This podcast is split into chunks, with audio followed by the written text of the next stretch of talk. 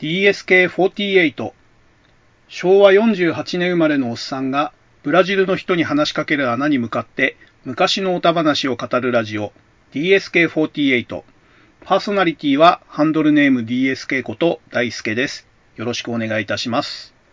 今回で、えー、節目となる第40回になるかと思います。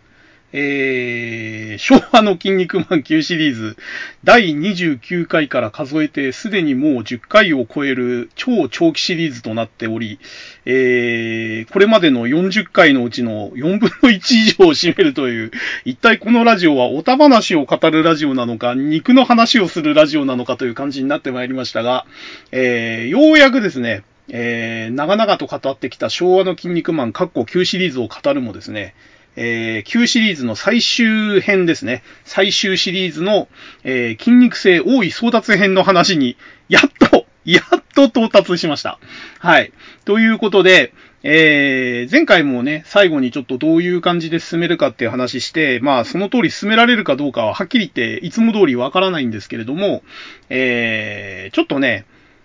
あのー、夢の超人タッグ編はね、熱を入れて語りすぎちゃって、えー、一試合一試合あまりにも細かく追っかけすぎちゃったんで、めちゃめちゃ長くなっちゃったんですよね。なので、えー、多い争奪編は、まあ、繰り返しになりますけど、多い争奪編は、あの、その間違いをなるべく繰り返さないように、あの、シンプルに、えー、語っていきたいと思います。はい。どこまで実現できるかどうかわかりませんが。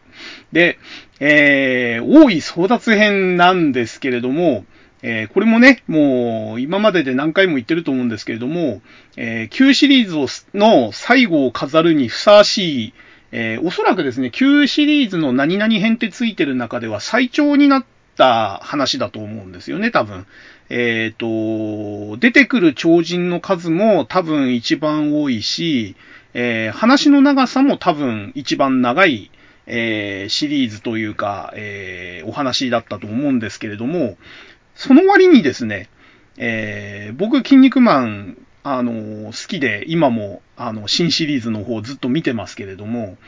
えー、一番超人がたくさん出て、一番長くて、えー、旧シリーズの最後を飾るストーリーなんだけれども、えー、僕の評価はかなり低いです。えー、正直言って、えー、夢の超人タッグ編も途中からつまんなくなったなと思ってたんですけれども、えー、大い争奪編はね、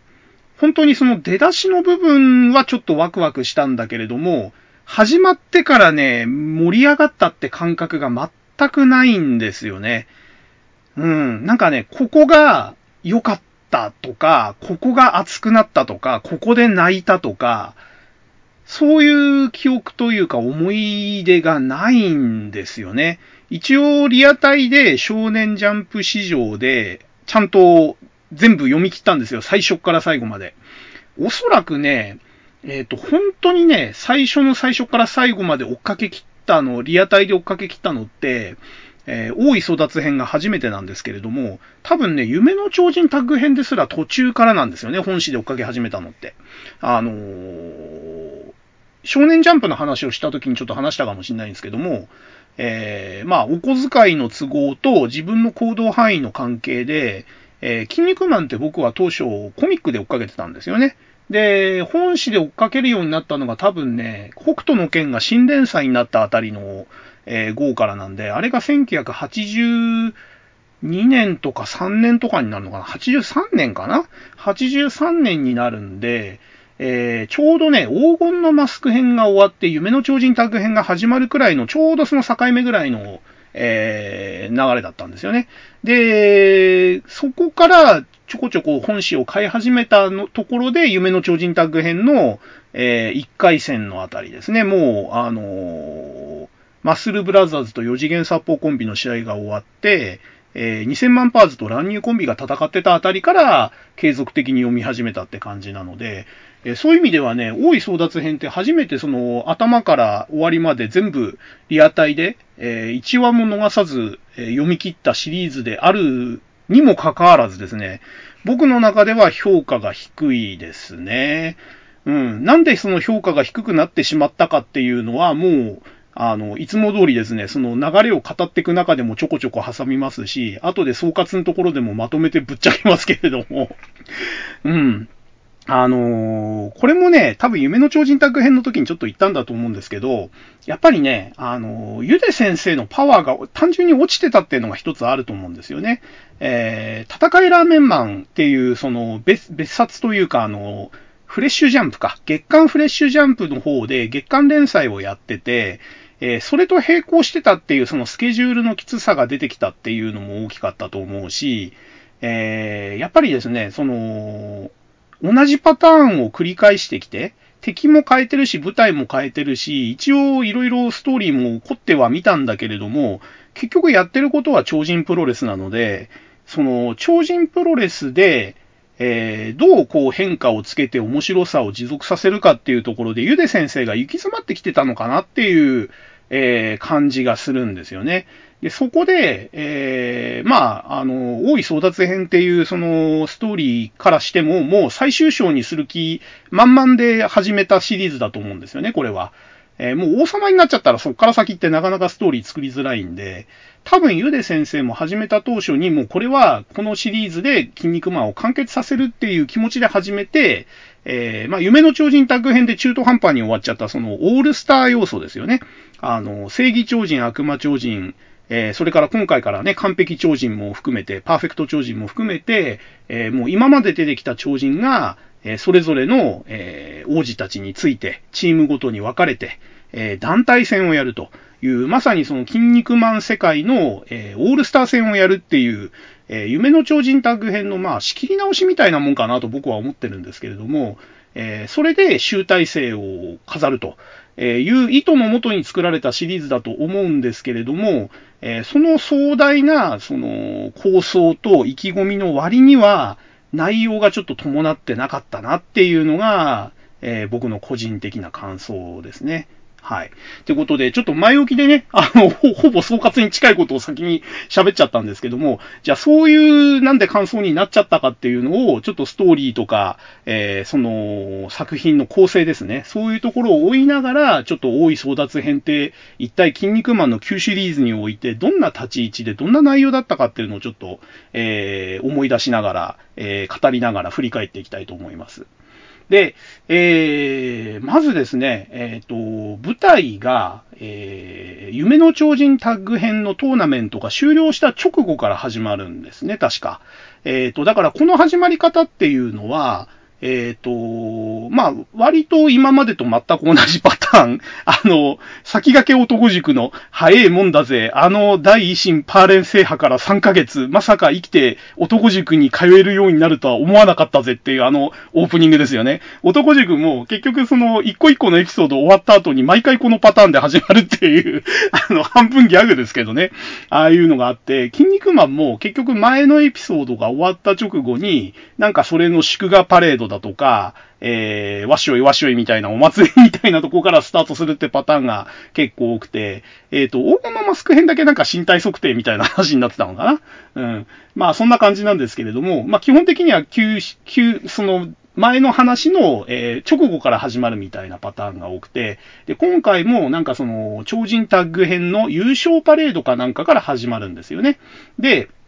えっ、ー、と、優勝パレードのその様子を見て、えー、筋肉大王かなんかが、えー、いよいよその、王位を譲る日が来たと、えー、いうことをその中継を見ながら言うわけですね。で、そ、なんだっけな、そ、その中で、その話の中で、筋肉大王が、えー、ここまで立派になるとは思ってもいなかったと。えっ、ー、と、スグルが。ね、自分の息子のスグルが、えー、まさかこんなにね、あの、強くなって、えー、素晴らしい超人に成長するとは思ってなかったと。えー、で、遡ること24年前にね、あの、赤ん坊のあまりのアホ面に何度も首を絞めかけたかと、えー、思うとね、あの時殺さなくてよかったみたいなことを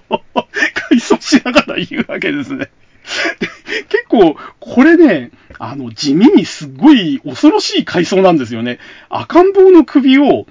あまりのアホ面に首を締めかけたって言うんですよね。実の父親がですよ。これ結構怖い告白だなと思うんですけど、まあ、やっぱりギャグ漫画テイストの筋肉マンならではの、まあそこまで、あの、実の親にすら絶望されてたダメ超人が、えー、ここまでのし上がったっていうことで、えー、まあそういうセリフになったとは思うんですけどね。で、えっ、ー、と、このなんだっけな、その、筋肉マンのアホ面にっていう話もよくよく考えると色々矛盾があって、えー、そもそも筋肉マンの初期っていうのは、えっ、ー、と、豚と間違えられて地球に落とされたっていう話だったんですよね。で、地球で、えー、一人で、その、いろいろいじめられたりしながら育ったダメ超人の筋肉マンがっていうのが、えー、出だしの話だったと思うんですけれども、えー、大王が、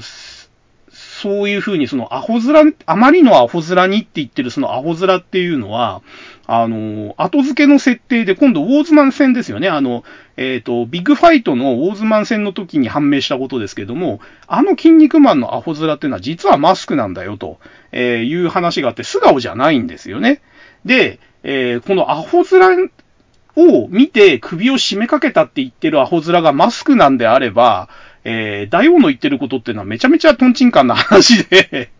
それ別に、マスクがたまたまアホ面だっただけで、それを見て首を締めかけるって、あまりにもひどくないっていう話であって、この辺がね、なんかその、筋肉マンの素顔とか、マスクに関する矛盾、大きな矛盾の一つっていうふうに、えー、僕は思ってて、あのー、そのね、えっ、と、筋肉マンのアホ面、アホ面って豚面とかアホ面って言われてるマスクも、何かの読み切りかなんかで、その、好きなマスクは選べないとかって言って、なんかその、筋肉製のスーパーコンピューターかなんかが、えー、いろんなデータをもとにその人に最適のマスクを選ぶみたいな話があって、で、それによって選ばれたのがあの筋肉マンのマスクだったと。いうことで、なんでその筋肉性の王子にね、こんな豚面のマスクを被せなきゃいけないんだなんて言って、大王が、えー、怒るみたいな読み切りがあったような記憶があるんですけれども、まあ、こんな感じでね、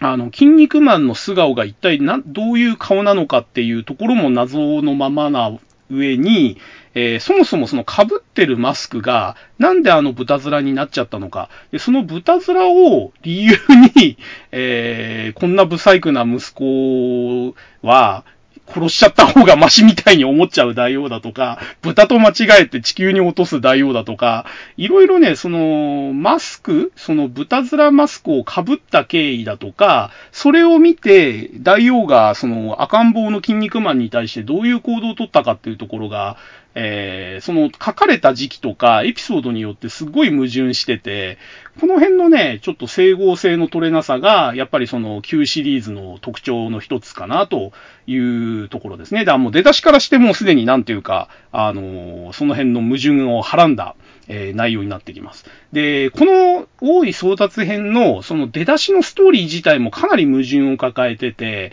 えー、後々ね、そのシリーズの中でもどんどんどんどん整合性が取れなくなっていくんですよね。で、やっぱりね、えっ、ー、と、週刊連載の、まあ、良くないところの一つとして、次の話の構想をきっちり練り上げる時間がないっていうところがあると思うんですよね。あの、夢の超人タッグ編とかも、やっぱりその連載中に、どんどんどんどんその思いつきとか、話の流れでストーリーが変わってって、まあ当初の構想とは変わっちゃった部分とか、えー、いろいろあったと思うんですけれども、じゃあ、超人タッグ編が終わった後のその大い争奪編をやるってとこまでは決まってたみたいなんですけども、どういう超人を出してどういうストーリーにするかってところを、最後の最後まで詰めてないみたいなんですよね、この時点でゆで先生は。まあ、あの、週刊連載の漫画家ってみんなそういうところがあって、むしろその、次から始める、次のシリーズの話を、えー、最初から最後まできっちり決めてからスタートするなんていう漫画家は多分ほぼいないと思うんですよ。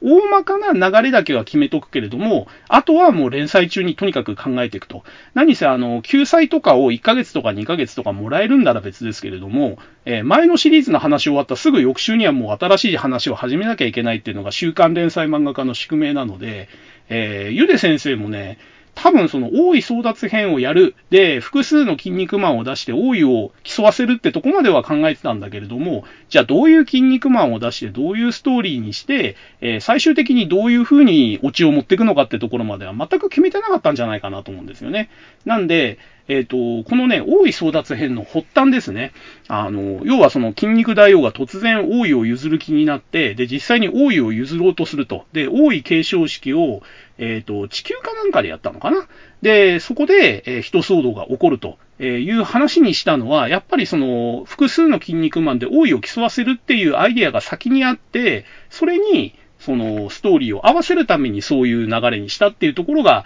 すごく大きいと思うんですね。だからなんかその王位を譲るっていう話、まあ、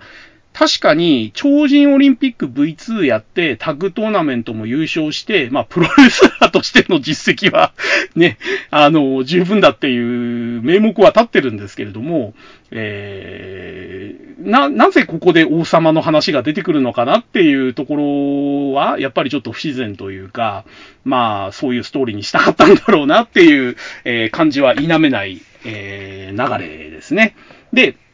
えー、結局ですね、この、この優勝パレードを見ながら王位を譲る決心をした大王がですね、ちょっと不穏なその過去の話をしな、しつつも、えー、まあ、筋肉すぐるに私の王位を譲るということで、で、その筋肉性の王位を継承するためにはですね、儀式が必要だと、えー、いうことで、えっ、ー、と、なんとですね、その超人界には、えー、超人の神というのが105人いると。で、えー、なぜか知んないけれども、筋肉性の王様になるためには、この105人の王様の承認をもらわないといけないと、えー、いうルールがあるということがこの時判明します。で、えー、王位継承式を開催して、で、そこに105人のうちの100人の神様が来るんですね。みんな生首なんですけれども、あの、例によってゆで先生がよくやる、あの、目が白くて、えー、顔にその、相撲、あの、なんていうんですか、シルエット状になってる。顔がもう真っ黒で、えー、素顔がよくわかんない神様たちが生首だけで出てきて、100人ぐらい出てきて、で、えー、まあ、筋肉すぐるを筋肉性の王にしてよろしいですかと、お伺いを立てたらいいいよということで、その100人の神様あっさり承認するんですよね。まあ、ちょっと途中ギャグ交えながら、なんかちょっと、あの、頼りないところはあるけれども、みたいな感じで、ちょっと筋肉マンずっこけさせたりとかして、えー、まあ、あのなんていうのかな、満場一致という感じではないけれども、まあ、いいんじゃねえのぐらいの適当さ加減で、えー、まあ、100人の神様は、まあ、筋肉すぐるが王子でいい、王でいいよという承認をするんですけれども、えー、そこでね、あの邪魔立てというか横槍を入れるのが、え、105人のその神様のうちの残りの5人ですね。え、通称邪悪の神という5人がいて、で、その5人の神様が出てきて、えー、私たちからは、えー、君のその王位継承を祝って、あの、マントをプレゼントしようと言って、えー、マントを渡すんですけれども、え、本来シンクでなければいけないマントが真っ白だということで、なんでこんな、えー、嫌がらせをするんだと、えー、抗議をしたらですね、えー、要は私たち5人はお前の王位継承を認めないってことなんだと、えいうことを言ってですね、えもし王位継承を、え認めてほしければ、え我々がね、あの、新しい候補者、王位継承者を、え5人用意したから、えその5人を倒して、えーその真っ白なマントを、えー、5人のその対戦相手の血で染めて真っ赤にして、えー、全部真空にしたマントにできたら、えー、その王位継承を認めるよということで、ここで初めてその、えー、運命の豪子と言われるですね、えー、他の筋肉マンたちが出てくるわけですね。で、この王位継承式の話に先立って、えー、確かね、この邪悪の、え、神5人が、相談をしてるシーンがあるんですね。相談したり、えっ、ー、と、その、要は、えー、この筋肉すぐるの多い継承をどうやって、えー、妨害するかみたいな話をしてるところがあって、えっ、と、確かね、え要はその、この邪悪邪悪神5人は、その筋肉マンがあまりにも、あの、急激にパワーを増大させて、神のパワーに近づいてるということを危惧してるわけですね。で、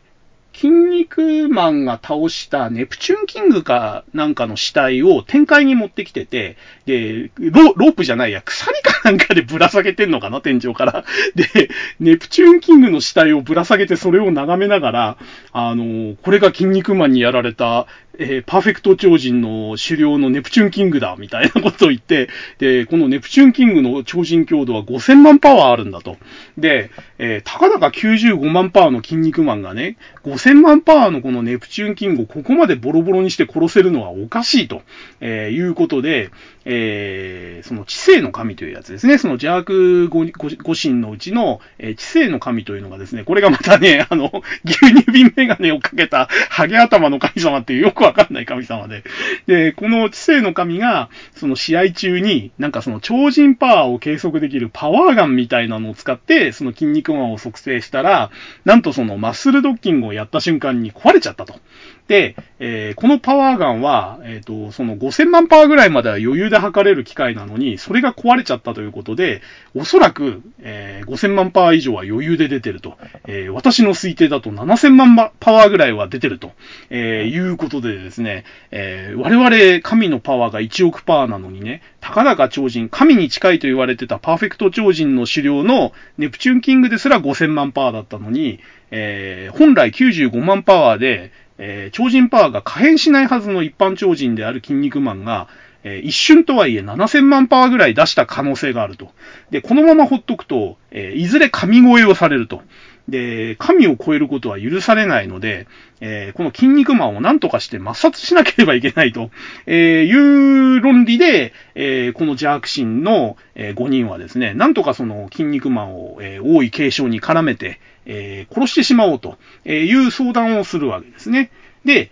えじゃあどうやって、えー、殺そうかという話をしたときに、えー、ちょうどいいネタがあると言って、えー、出してきたのがですね、実はその筋肉マンが生まれた日にですね、え、入院してたその病院ですね、あの、産院で、えー、火事の騒ぎがあったと。で、えー、その時にちょうど筋肉マンと同じ日に、えー、他に5人の男の子が生まれてたんだと。同じ病院で。で、えー、その火事の騒ぎのどさくさで、え赤ん坊を取り違えたようなんだと。取り違えた可能性があると、えいうことで、えこれを利用しようと。要はその、火事で取り違えたかどうかが、うやむやのまんま、えー、終わってるこの事件をですね、ここで白日のもとにさらして、あの筋肉マンは、えー、本来の王位継承者ではなくて、その取り違えられた赤ん坊の一人だったんじゃないかっていうことを、えー、疑わせることによって、王位継承を邪魔しつつ、筋肉マンを殺しましょうという相談をして、えこの邪悪誤神は動き出すわけですね。で、えー、それぞれですね、じゃあ、あのー、邪悪の神5人いて、ちょうどいて、で、その取り違えられた可能性のある5人の赤ん坊がいるから、赤ん坊が、えー、当時の赤ん坊がですね、えー、育って、今ちょうど筋肉マンと同じ年齢になってる。で、えっ、と、24歳っていうことになってるんですね、当時筋肉マンの年齢が。で、えー、これがですね、ゆで先生の面白いところなんですけども、変に律儀なところがあって、あの、漫画の中の時間と現実の時間をぴったり合わせたがってるあ、合わせ、合わせたがる傾向があるんですよ、ゆで先生。で、この時も、えっ、ー、と、この連載当時が1984年だったんですけれども、えー、この時に、えー、筋肉マンは24歳だということで、えー、生年月日はね、1960年の4月1日だってここで明言してるんですよね。だから、えー、筋肉マンはですね、作中で、えー、現実の時間とシンクロして過ごしてるんですよね。で、これも、だから、後々矛盾の種になるんですけれども、えー、もう、筋肉マンの連載開始が確か1979年だったかな？かなんかからスタートしてるんで、もう連載5年目ぐらいに入ってたぐらいだったんですけれども、えー、ってことはですよ、えー、その間、えー、律儀にですね、あのー、リアルタイムと合わせた年の取り方をしてたということは、連載開始の時は19歳だったんかいっていう話にもなるし、えー、そもそも長期シリーズになった、あの、ワンデートーナメントだったはずの夢の超人宅編は1年以上やってたような気がするんだけど、その辺の矛盾はどうするんだってところは全く考えないでですね、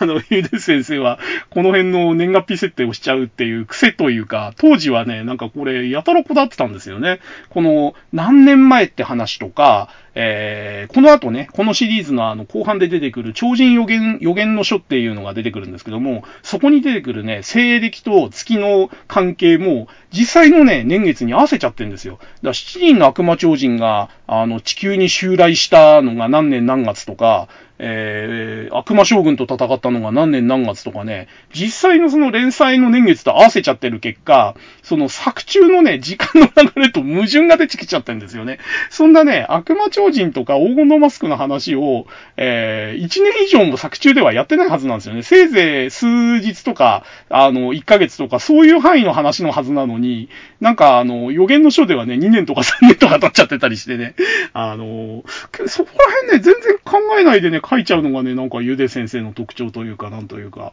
うん、まあちょっと話が脱線したんで元に戻しますけれども、で、えー、結局ですね、その1960年の4月1日に生まれた、えー、残りの5人の、えー、赤ん坊のその後の成長した、え、24歳の若者5人を見つけて、で、それぞれに、え、自分たちが力を貸して多い継承者として、候補者として名乗りを上げようと、えー、いうことで合意して、えー、それぞれの神様は自分の憑依する対象を、えー、目指して飛んでいくわけですね。で、知性の神が、えー、憑依したのがフェニックスマンっていう超人ですね。で、このフェニックスマンっていうのがですね、非常に貧しい家の出で、で、病気のお母さんの、えー、看病を必死でやってたんだけれども、えー、なんかベッドでゴホゴホ言って、えー、なんか、あの、死んじゃうんですよね。で、母さんとかって言って、こう、なんか、あの、死んだお母さんに呼びかけたところで、いきなりですね、知性の神が、フェニックスマンよ、お前にはこの知性の神が力を貸してやろうとかって言って、背中かなんかから、こう、ガバッと入ってって、光ったかと思うと、えー、筋肉マンスーパーフェニックスという超人に生まれ変わるということで、えー、これがまず第一候補者と、えー、いうことになって、で、次に、えっ、ー、と、なんか、未開の、えー、開拓性みたいなところで、畑かなんかを、こう、桑でザクザクザクザク掘ってた、あの、体のごっつい男、パワフルマンっていう名前ですけれども、このパワフルマンには、えー、なんだっけ？あ、違う。パワフルマンはなんだっけな？パワフルマンは、どういう形状だったかちょっと忘れちゃったな。パワフルマンって名前なんだけれども、さっき僕が言ったのは、あれはストロングマンですね。えっ、ー、と、パワフルマンっていうのがいて、パワフルマンはね、ちょっとどういう状態で憑依されたか忘れちゃったけれども、えー、なんかその技の神が憑依して、筋肉マンゼブラになるんですよね。で、これね、あのー、フェニックスもゼブラも、えー、共通し、それ以降のね、超人も共通してるんですけれども、この、次々に5人の邪悪神が憑依していくシーンで出てる元の超人の顔と、えー、後々さらされる素顔が、回想シーンとかで出てくる素顔が一致しないんですよね、割と。5人の筋肉マンが誕生する時点では、それぞれのエピソードとか、えー、特徴とかがまだ全く決まってない状態で、適当に作った、えー、顔とか状況だと思われるんで、えー、後々のその話の中で出てくる顔とは変わってったりするんですよね、状況とかも。ださっきのフェニックスマンとかも、お母さんが死んだっていう、えー、瞬間に、臨終を迎えた瞬間に憑依されたっていう描写なんですけれども、えー、実はね、そのシリーズ後半のそのフェニックスの回想シーンでは、お母さん死んでないんですよね。で、フェニックスマン自体も、なんかその、素顔のフェニックスマンではなくて、えっ、ー、と、スーパーフェニックスと同じマスクをかぶってね、メガネかけてたりとかしてて、全然その、過去とね、あの、一致しないような描写が、あ後々出てきたりとかして、えー、まあ、いかにもね、あの、さっきも言いましたけれども、初期の頃は全くその構想が固まってないまま始めたんだろうなっていうのが伺い知れるのが、この、えー、5人のジャークシーンの、えー、憑依するシーン、一連のシーンですね。はい。で、えー、パワフルマンには技の神が憑依してゼブラになって、で、ソルジャーマンっていうのが出てくるんですけども、このソルジャーマンはなんか戦争をやってるところで、弾を、銃弾を体に浴びていきなり死ぬんですね。出てから、出てね、2個目か3個目で、あの、銃弾浴びて死ぬんですよ。で、死んだ瞬間に、なんか残虐の神が憑依して、お前は筋肉マンソルジャーと名乗るが良いみたいな感じで、あの、なんか迷彩柄のマスクを被った筋肉マンになるわけですね。で、えー、4人目かなんかがストロングマンで、これがなんかちょっといい人っぽい感じの人で、なんかその、クワでザクザク畑を掘ってるところに、あ、違う。クワでザクザク掘ってたのがパワフルマンで、ストロングマンなんかね、抜けない木の根っこかなんかを軽々と引っこ抜くってシーンで出てきたのかな？で、えー、このストロングマンには、なんか合力の神が力を貸すぜって言って、お前は今からビッグボディと名乗るが良いみたいな感じで、筋肉マンビッグボディになるわけですね。で、えー、最後になんかその、盗みを働いてる、えー、超人が出てきて、えー、ヌスットジョージって名前なんですけれども、えー、ヌスットジョージを、お前にはこの秘書の神が力を貸すぜって言って、えー、筋肉マンマリポーサっていう超人になるということで、えー、めでたくその、大い争奪を、えー、する、えー、筋肉マンのライバルですね。5人の筋肉マンがここでジャークシンが憑依したことによって誕生するわけですね。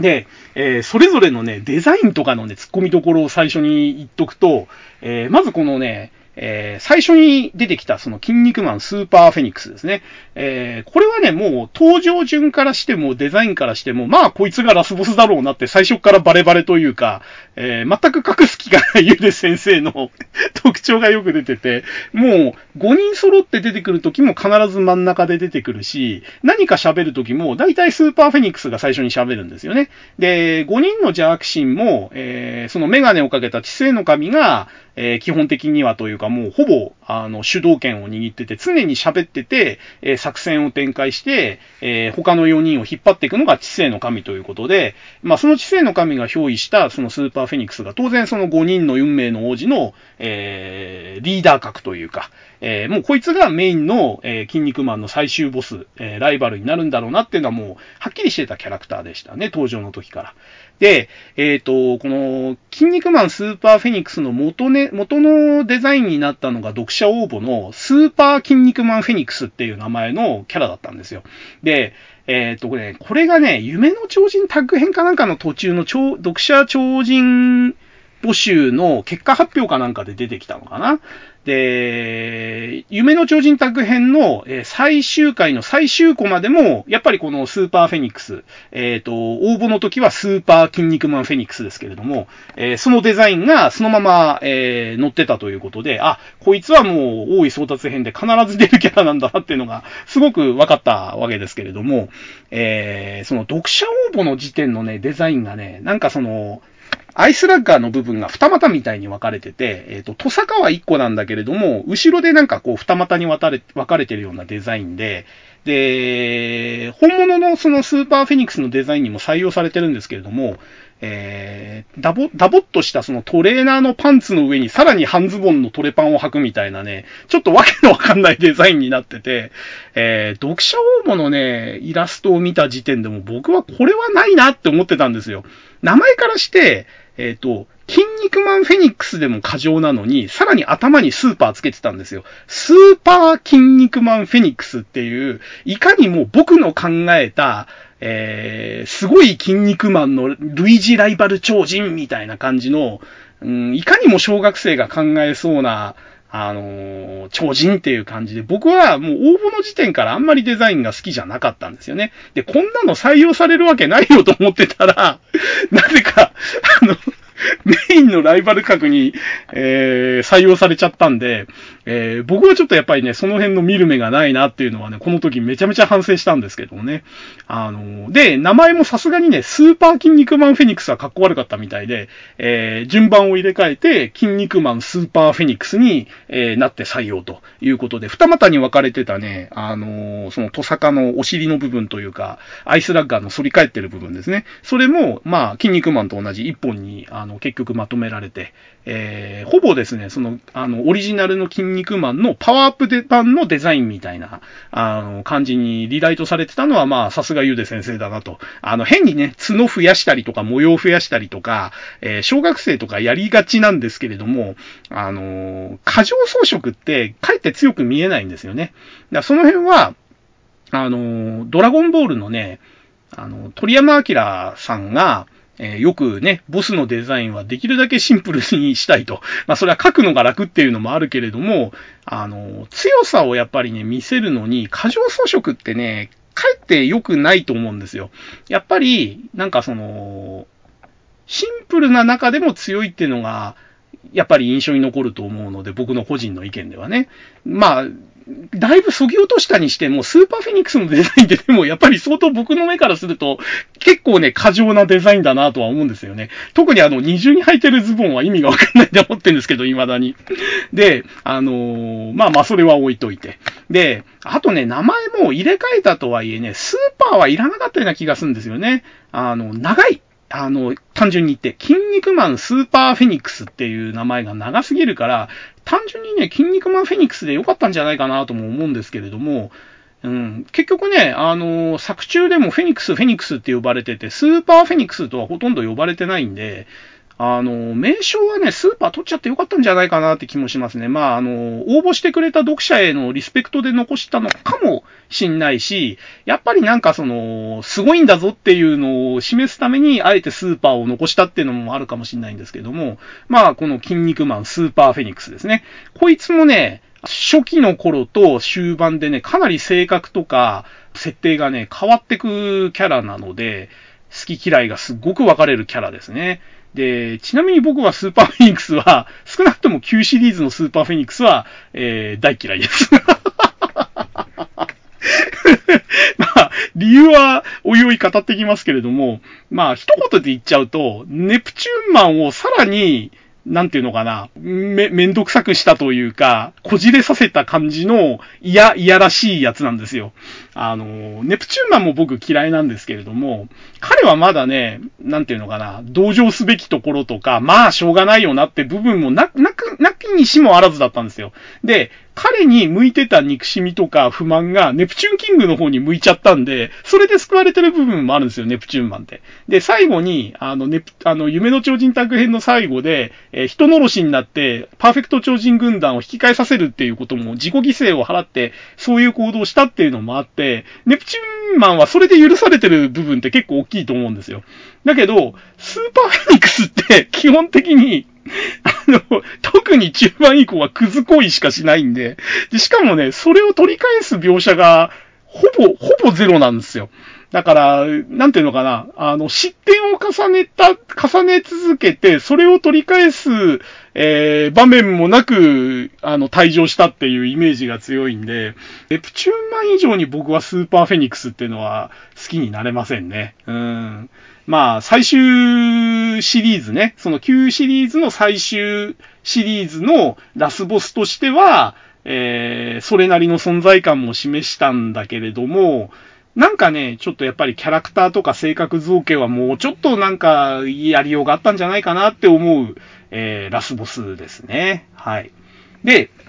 えー、次がですね、あの、筋肉マンゼブラですね。えー、このパワフルマンが、えー、技の神に、技巧の神って言ってたかな、当時は。技巧の神に憑依された、えー、筋肉マンゼブラになるんですけれども、これはね、もう本当に直球の筋肉マンデザインですね。えー、スーパーフェニックスはね、まだあのなんかその体の模様とか顔の模様とかで、いろいろちょっと筋肉マンとデザインの見せ方を変えようとしてるんですよね。あと額のところになんかあのフェニックスマークがついてるんですけども、ゼブラはね、本当に筋肉マンの、えー、ところに、えー、ゼブラペイントをしただけっていうね、あの直球のキャラですね、完全に。で、えー、このね、5人の運命の王子っていう発想自体が、えっ、ー、と、僕ね、ちゃんとね、読んでないから、あまり言及できないんですけれども、タイガーマスクのね、終盤の展開に似てるってよく言われてるんですよね。あの、虎の穴出身の、えー、タイガー、なんか、タイガーを名乗る三人衆みたいのが出てくるんですよね。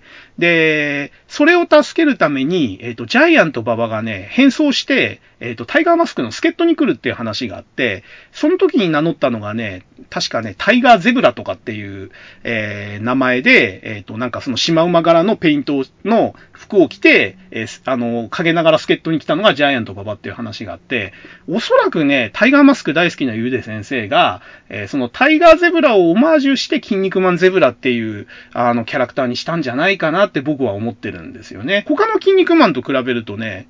なんでゼブラなのってところの説明が全くくないんですよ。唐突にシマウマなんですよね。だから、あれはね、多分ね、タイガーゼブラからインスピレーションあるんじゃないかなっていう気がしますね。3人目が、えっ、ー、と、ソルジャーマンに憑依した筋肉マンソルジャーですね。で、こいつがね、まあ、デザイン的には一番変わってたかな。その、元の筋肉マンのデザインとは全くかけ離れてて、えっ、ー、と、目のところしか見えないデザインで、か、か、あの、マスク全体が迷彩色になってるんですよね。迷彩柄になってる。で、えー、服装もなんかその迷彩服みたいな軍服みたいなものを着てて、えー、こいつがね、その初登場時の5人の王子の中では一番得体が知れないというか、えー、おそらくね、作者のゆで先生も全くその、デザイン以外は一切設定を決めてないままスタートしたキャラなんじゃないかなと、えー、思いますね。この時点では。だから、ソルジャーに関してはね、この時点では一言も喋ってないんじゃないかな。で、出番もほとんどなくて、あのー、この後ね、その体感式というか、その王位継承式のところで、いろいろこう、吸ったもんだするんですけれども、その時もね、僕の記憶では確かソルソルジャーって、ほとんど出番ないんですよ。だから、作者もね、まだこの時点では、とりあえずソルジャーっていう名前の残虐系の超人を出すけれども、こいつをどう話に絡めていくかっていうのを詳しく決めてなかったんじゃないかな、多分。だから、こいつだけね、なんか、あの、5人の王子の中では一番浮いてた気がしますね、登場時点では。はい。で、えー、4人目がストロングマンに、えー、ストロングマンに、えー、合力の神が憑依して、え、誕生した筋肉マンビッグボディですね。で、これみんな、あの、肉マニアの方大好きで、僕も大好きなんですけれども 大好きかっていうと、えー、特にですね、旧シリーズの時にはネタキャラとして大人気だったんですね。えー、で、なんでね、こんなに大人気のネタキャラになっちゃったかっていうと、まあ、この後の話をね、追っていく過程でもう、ものすごく、えー、思い出しながらわ、わ、分かってくると思うんですけれども、聞いてる方は。あのー、まずね、作者に愛されてないんですよ、この時点で あの、作者がね、ゆでたまご先生が、後々ね、このビッグボディだけは、もう最初からやっつけて作りましたっていうのをね、公言しちゃってんですよね。あの、で、読者もね、それもう分かってました。リアルタイムの時から。もうね、この5人並んだ時のビジュアル的に、あ、こいつはやられキャラだなと。もうこいつ絶対適当に考えたでしょっていうのが、もう丸分かりのデザインで、名前からして筋肉マンビッグボディですよ。まあ、ゼブラとかも相当まあまあ、あれだけども、ビッグボディってなんやねんっていう話でね で、えっ、とね、ビッグボディがね、やっつけだっていうのは、作者自身も公言してるし、僕もリアタイで見てて気がついたのが、当時あの、同時連載してた、戦いラーメンマンに出てきた、マグナムっていう、あの、敵キャラがいたんですね。で、そのマグナムっていうのが、えー、まんまね、アメフトの、そのプロテクターをつけてるキャラだったんですけれども、マグナムとね、全く同じコスチュームだったんですよ。あの、マグナムは、その、えっ、ー、と、アメフトのプロテクターの防具の上に、さらにそのアメフトのマスクをかぶって戦うキャラだったんですけれども、ビッグボディはね、あの、頭以外全く同じ格好なんですよ。ビッグボディとマグナムの、その、首から下がね、全く同じ。で、マグナム自体も筋肉ムキムキのビッグボディ系の、その、マッチョマンで、えー、はっきり言ってね、これ、マグナムの再利用なんですよ。で、マグナムの頭の部分だけ、その、フルフェイスの、なんかあの、モトクロスっぽい感じの、なんかヘルメットをかぶせて、あの、目をつけただけっていうね。あの、すっごく安直なデザインでね、僕、あの、当時、戦いラーメンマンのコミックス持ってたから、思わず見返しちゃいましたもんね。あれ？これ、これ戦いラーメンマンのマグナムじゃねえの？って思って見たら、ポーズから服装から全部そっくりで。ゆで先生手抜いたなーって感じで、だからもうね、あの別作品の敵キャラのコスチュームをそのまんまパクってくるっていうぐらい、もうやる気がないっていうか、もうこれ最初っから、これもうやっつけだよねっていう感じのがわかるデザインでしたね、ビッグボディは。うん。ただ、あのー、そのやっつけか、ゆえに、ゆえに、まあ、個性が出てたというか、逆にそのちゃんと考えたというか、もうちょっと活躍させようという余地を残した上でデザインされたキャラクターに比べて、えー、なんていうのかな。その、ソルジャーとはまた別な意味でちょっと違和感があるというか、なんかこいつだけ やられキャラ臭強くねっていう、もうプンプン匂うぜみたいな感じの、えー、異彩を放ってたキャラがこのビッグボディですね。はい。で、このビッグボディがネタキャラになるのはもう登場の時からまあそういう感じだったんですけれども、えー、この後ですね、スーパーフェニックスチームにずったぼろにやられるんですよね。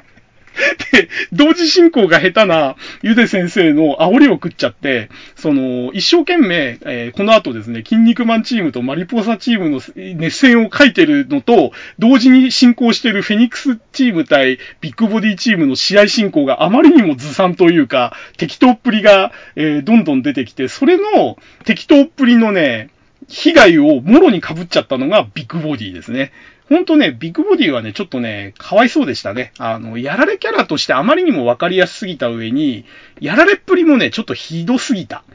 かませとかやられ役だからって、そこまで存在に扱わなくていいんじゃないのっていうレベルのひどい扱いだったんで、まあ、これはね、あのー、後々、実は新シリーズの筋肉マンでめちゃめちゃ解消されるんですよ。ネタバレしちゃうと。旧シリーズでね、ここまでひどい扱いを受けてたビッグボディと、えー、ビッグボディチームのメンツが、まさか新シリーズであんなことになろうとはっていう展開になってるので、えー、もしですね、旧シリーズでしかビッグボディとビッグボディチームを知らない、肉ファンの方はですね、ぜひ今やってる新シリーズを読んでいただきたいですね。あのビッグボディのファンに改めてなるのも、えー、間違いないし、えー、留飲を持ってた方、あの、ビッグボディが本当は好きで、本当にネタキャラとしてじゃなくて、えー、ビッグボディとビッグボディチームが好きだった人は、えー、めちゃめちゃ留飲が下がる展開になってるんで、あの、新シリーズ読んでない方こそね、ビッグボディにもそうだし、大井争奪編にも、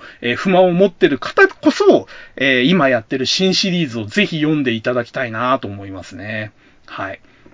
で、えー、5人の、えー、超人の最後がですね、えっ、ー、と、ヌスットジョージに飛翔の神が憑依して誕生した筋肉マンマリポーサと、えー、いうことで、えー、これね、もうコスチュームからしても、名前からしても、明らかにこれメキシカンレスラーを意識してるんですよね。で、飛翔の神が憑依してるって時点で、あ、これもう、あの、四次元殺法系というか、あの、なんていうんですか、その空中殺法系の、このメキシカンレスラーなんだろうなっていうのがもうありありっていう感じでしたね。名前からしてね。で、マリポーサっていう名前自体は、なんかちょっとメキシコっぽいなと思ったんだけど、意味は分かってなかったんですけども、えー、なんか蝶っていう意味らしいですね。蝶々。あの、バタフライのことらしいですね、マリポーサっていうのが。えっ、ー、と、だからまあ、名前からしても、そのデザインからしても、えー、まあ、マスクのデザインなんかもね、ちょっと、あの、メキシコレスラーっぽい、あの、凝ったデザインになってて、まあ、この辺も含めて全部、あのそういうちょっとね、今まで出てこなかったメキシカン系の、えー、軽快な動きのなんか、超人レスラーを狙ったのかなっていう感じのデザインでしたね。はい。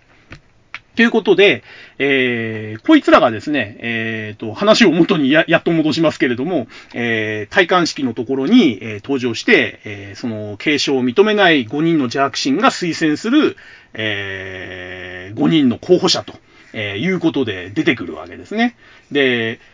なんでそんなことをするんだというところで、その、赤ん坊の取り違いの話をするわけですね。で、えー、どうもお前が本当の王子かどうどうかわかんないから、えー、うちらもね、その王子の可能性がある、えー、この5人にね、ぜひ、その、候補に加えて、えー、王位継承をさせてほしいということを言うわけですね。で、そこでね、なんかね、いろいろ吸ったもんだするんですよね、確かね。えっ、ー、と、例えばその、王位継承というか、王族だったら、なんかその金マークがついてるはずだみたいなことを言って、えー、筋肉マンがお尻にある金マーク見せたりするんだけれども、えー、5人の候補者にもちゃんと金マークがついてたということで、えー、ちゃんと候補にはなってますよということが証明されちゃうわけですね。で、えー、結局ですね、あのー、その赤ん坊の取り違いの可能性に関しても、えー、やっぱり否定できないということで、えー、もうこの5人を加えて、じゃあ戦いで決着をつけましょうという話になぜかなっちゃうんですよね。で、えっ、ー、と、ちょっとね、話の順番が前後する、しますけども、戴冠式のね、前に、なんかその、超人の階級昇進式みたいのがあったんですよ。前座のイベントみたいので。で、そこで、なぜか、なぜか、えー、テリーマンが、超人、正義超人軍の参謀とかに命じられて、で、ロビン・マスクがね、正義超人軍の幕僚長とかになるんですよ。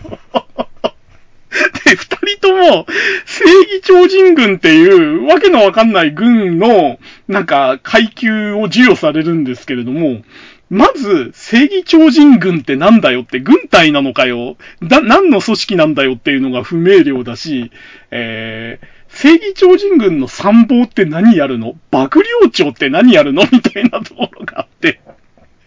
で、なんで、その二つの役職にテリーマンとロビン・マスクなのってのもよくわかんなくて。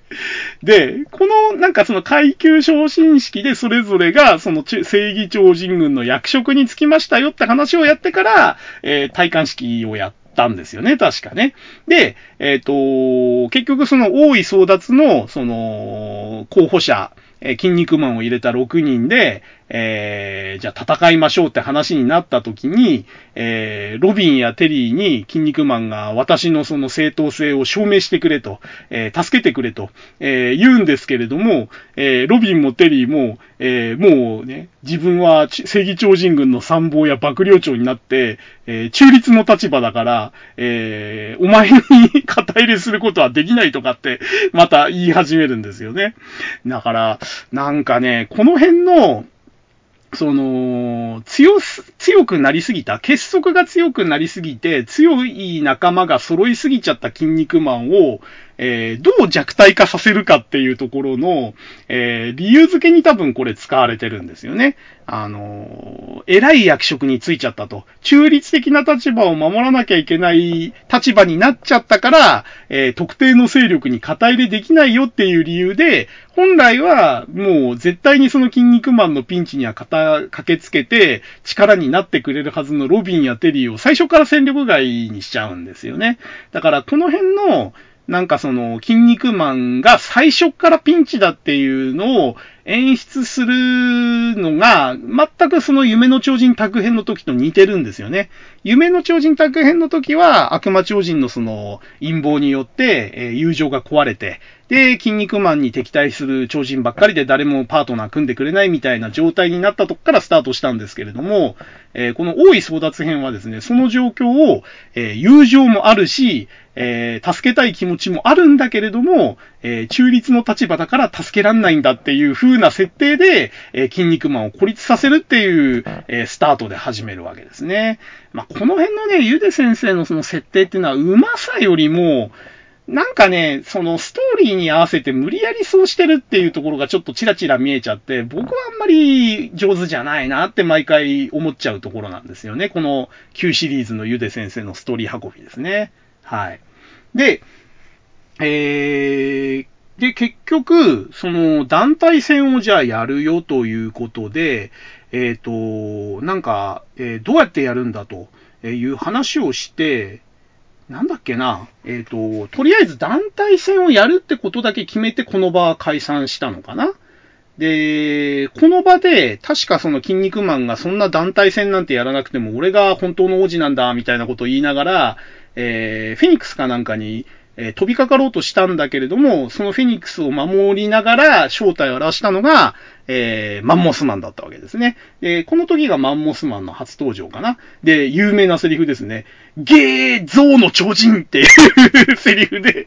マンモスマンの初登場が、えー、驚愕の初登場になるわけですけれども。だって、今まで散々、ステレオカセットの超人だの、顔に穴が開いた超人だの、半魚人の超人だの出てきたところに、たかだか、鼻の長い超人が出てきただけで、ゲーゾウの超人ってそんなに驚くことかみたいな感じが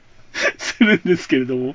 まあ、この時点で、えっ、ー、と、5人の王子以外の新キャラで初めて出てきたのがマンモスマンということで、えー、これもね、多分あの、ゆで先生激推しのキャラになるんだろうなっていうのがもうこの時点でもう予想される超人ではありましたね。で、このマンモスマンがね、また、あのー、この大井争奪編ではやりたい放題やった上にですね、えー、悪名高い筋肉マン2世ではですね、さらにヒートアップしてとんでもないことをやるわけですね、こいつは。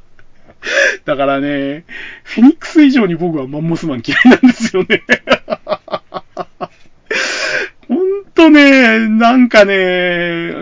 ん、大井争奪編はね、夢の超人タグ編に輪をかけて好きになれるキャラがほとんどいないんですよね。新キャラがね、なんかね、あの、魅力ないんですよ。あの、デザイン面もそうだし、キャラの立たせ方が上手じゃないのかな。黄金のマスク編までの、そのキャラの登場のさせ方、キャラの立て方に比べると、多い争奪編はね、本当に全体的に雑なんですよね。うん。だからマンモスマンとかも強い強い言われてるんですけれども、なんかね、強いっていうよりは、もうなんか話の都合でただ強くされてるだけで、本当に強いんかこいつっていう感じもしないでもない感じ。いや、強いは強いんですよ、確かに。だけど、な、なんていうのかな、その、納得感が薄いというか、うーん、フェニックスチーム全体に言えることですけどねって、ここでちょっとフェニックスチームについて語り始めちゃうと長くなっちゃうから、じゃあちょっと話を進めましょう。で、えー、結局団体戦だけす、あの、するってことを決めて、それぞれ、じゃあ俺は自分のチームメイトを集めてくるぜ、みたいな感じでその場は解散して、で、筋肉マンはもうロビンとかテリーにも助けを求められないんで、俺はもう誰ともチームを組めないしね、どうするんだ、みたいな感じで拗ねるわけですね。で、えっ、ー、と、もう、王子なんかやめてね、あの、ダメ超人に戻ろうか、みたいな感じで、あの、拗ねるんですけれども、えっ、ー、とね、確かね、えっ、ー、と、マスクかなんかをドブ川のほとりかなんかで捨てようとするんですよね。で、そしたら、そのマスクを剥ぎかけた時に顔からこう光がパーッと出て、で、あの、そ、ドブ川の水が綺麗になるっていう描写があって、で、これがあの、夢の超人タッグ編の終盤で出てきた、その、ん？終盤では出てきてないか。フェイスフラッシュってやつですよね。うん。あの、この時点ではだから、これが初めてだったのかなそうですよね。まだフェイスフラッシュって多分この時が初めてだったかもしれない。で、えっ、ー、と、ミートがそれを見てですね、なんかその顔から出た光でドブ川の水がきれいになるなんて、こんなのはね、本物の王子しかできないということで、えー、誰がね、助けてくんなくても、私だけはあなたが王子だと信じてついてきますっていう、ちょっとね、いい話という感じで、えー、ここのシーンは終わるわけですね。で、えー、結局ですね、でも、筋肉マンはチームメイトがなかなか集めらんなくて、えー、その約束の日にですね、えー、チームを連れて集まったのは5人の王子だけで、筋肉マンが姿を見せないと。いうことで、で、まあ、筋肉マンの到着を待たずに、じゃあ、まず、あの、どうやって団体戦やるか決めようじゃないかって話になった時に、えー、なぜかですね、えっと、その会場に置いてある絨毯の好きなところに剣を投げろって言い始めるんですね。で、なんだかわかんないけど、とりあえずじゃあ好きなとこに剣投げようっつって、えーえー、フェニックスとかゼブラとか、あの、ソルジャーとかが、なんか格好つけながら、どんどんどんどん絨毯に剣投げつけていくんですよよね。で、剣全部投げつけたけど、どうすんだって聞いたところで、えー、いや、まだ私の剣が残ってるぞ、みたいなこと言って、筋肉マンがそこでようやく登場するわけですね。で、剣の代わりに、その体感式かなんかでもらった、あの、尺状かなんか、杖を投げるんですよね。で、えー、で、それでやっと6人がそれぞれ絨毯の好きなとこに刺したよってことで、じゃあ何やるんだって話になった時に、なんか、そうか、ママはあれをやるつもりなのかとかって 大王がまた突然言い出して、ま、あれをやるつもりって言ってる、あれってなんだと思ったら、あの、筋肉王妃が、あの、自分の腕にナイフを突き立てるんですよね。で、その、えー、ナイフで傷つけた腕からポタポタポタポタ大量の血が流れて、で、その絨毯のところにその血が、あの、日本地図になるとかって言って なんじゃそりゃーみたいな。そもそもそんなでかい絨毯に日本地図が書けるぐらいの大量の血流したら死ぬわって思うし、そこ、そんなめんどくさいことしなくてももうちょっといい方法あったんじゃないのって思うんですけど、で、その日本地図ができたところに、ちょうど、えー、みんなが投げた剣が刺さってるところが、えー、試合会場になると。で、えー、同じ場所に2本の剣が刺さってたら、それが対戦相手だみたいになってて、え、これ、みんながみんなバラバラの場所に投げて、どれも重なってなかったら、これどうするつもだろうって思うんですけど、なぜか都合よく6本の剣が2本ずつ2箇所に刺さって、1本ずつは別々の場所に刺さってて、しかもそれが日本地図になった時に、それぞれ日本の古城がある、名城があるところの場所に指してるっていうことになって、これで試合会場と組み合わせが決まったっていう。めちゃくちゃな論理で、えー、団体戦の組み合わせが決まるという感じになります。で、えっ、ー、と、最初の試合がスーパーフェニックス対ビッグボディで、えっ、ー、と、会場がね、会津若松城かなんかだったのかな？で、えー、その、えー、会津若松城の勝者が、えー、名古屋城で待つフェソルジャーと戦うことになると。で、えっ、ー、と、筋肉マンとマリポーサは、えー、熊本城、九州の熊本城で戦って、えー、その勝者が、えー、姫路城で待つゼブラと戦うと。で、えー、その姫路城と名古屋城で戦った勝者が決勝戦を大阪城でやると、えー、いう流れに決まったんですね、この時に。で、な、なんだかわかんないけど、ここで決勝が行われる大阪城は筋肉性宮殿と瓜二つなんだぞ、みたいなことが豆知識みたいに言われて。そんな描写あったっけ？みたいな。なんかね、唐突にね、筋肉性の王宮というか宮殿が大阪城に売り二つなんですよ、みたいな 話が出てきて。まさに王位争奪を争うにふさわしい決戦場だ、みたいな 話になって。で、なんかお城で戦うっていう話になったんですよね。でも、これ当時リアタイで見てても、なんか、これ、シードになったチームずるくね？って思ってて、だって、6チームいて、そのうち4チームだけが1回戦やって、2回戦シードのやつって、その1回戦から勝ち上がったやつと戦うだけでいいんですよね。そうなっちゃうと、1試合少なくてすっげえラッキーなんですよ。だから、6人、6チームいるんだったら、2チームずつ3試合やって、えー、その後リーグ戦にするとか、その時に初めてシードを決めるとかしないと、2チームもシードがあるってめちゃめちゃ有利なんですよね。だから、このね、ちょっとね、なんていうの？その、団体戦の、その、試合順の決め方とかもなんで誰も文句言わないんだろうっていう感じで。6チームあって2チームがシードって普通に考えておかしいだろうって思うんですけどね。で、えー、この組み合わせが決まったっていうんで、各チームは各会場に移動すると、えー、いうことで、えー、移動すると。いうことになりますね。で、この時点で、えっ、ー、と、というか、その前に決まってたのかな？えっ、ー、と、1チーム5人の団体戦で、えー、柔道とかと同じ勝ち抜き方式にするよということで、えー、いわゆるですね、先方、時報、中堅、副将、大将の5人で、えー、勝った試合は勝者がそのまま残って続行ということで、強ければ5人抜きもあり得るけど、えー、混戦すると、えー、10人が全員出てめちゃめちゃ長い、えー、試合になるとえいう、泥沼になる勝ち抜き戦方式ですね、5人チームの。だね、このね、あの、1チーム5人の、え勝ち抜き方式っていうね、試合形式にしちゃったことが、僕はね、あの、大井争奪編のね、かなり大きい、あのー、ミスというか、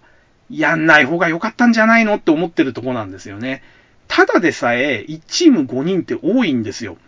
で、それを勝ち抜き方式にしちゃうと、勝てば勝つほど試合が長引くんですよね。5人抜きしたって5試合やんないといけないんで、で、1人が5人抜きって漫画的にまずほぼありえないんですよ。で、そうなると、勝った負けた、勝った負けたやると、少なくとも勝者がいる場合は同じ人が2試合続けてやることになるんで、それをこう代わり番号にやったって、むちゃくちゃな試合数になっちゃうんですよね。で、これをどうやって防ぐかって言ったら、もうあっさり5人抜きにするか、あの、試合描写をめちゃめちゃあの、省くか、引き分けをめちゃめちゃ多くするかなんですよ。で、えー、ゆで先生これ全部やっちゃったんですよね、大い争奪編で。あの、総括のとこでもう一回言いますけど、えっ、ー、と、筋肉性多い争奪編のだれた理由とか、面白くなかった理由の一つって、この5人団体戦勝ち抜き方式に、えー、しちゃったことがかなり大きい、えー、ウェイトを僕は占めてると思いますね。結局、これで盛り上げようとすると、で、スピーディーにテンポよくやろうとしたら、もう、やれることはさっきの3種類しかないわけですよ。5人一気抜き、試合描写をめちゃめちゃ省く、えー、引き分けをめちゃくちゃ多くする。この3種類しかないわけですよ。で、そうす、それを全部やっちゃったんですね、ゆうで先生。だから、じゃあそれでテンポが良くなったかっていうと、それでね、テンポも良くなってないというか、むしろ、だったらなんで5人戦にした？なんで勝ち抜き式にした？っていう疑問しか湧いてこないような流れになっちゃったんですよね。うん、だからこれがね、やっぱりその多い争奪編の試合が盛り上がんなかったし、キャラが立たなかった、えー、大きい大きい理由の一つだと僕は思いますね。はい。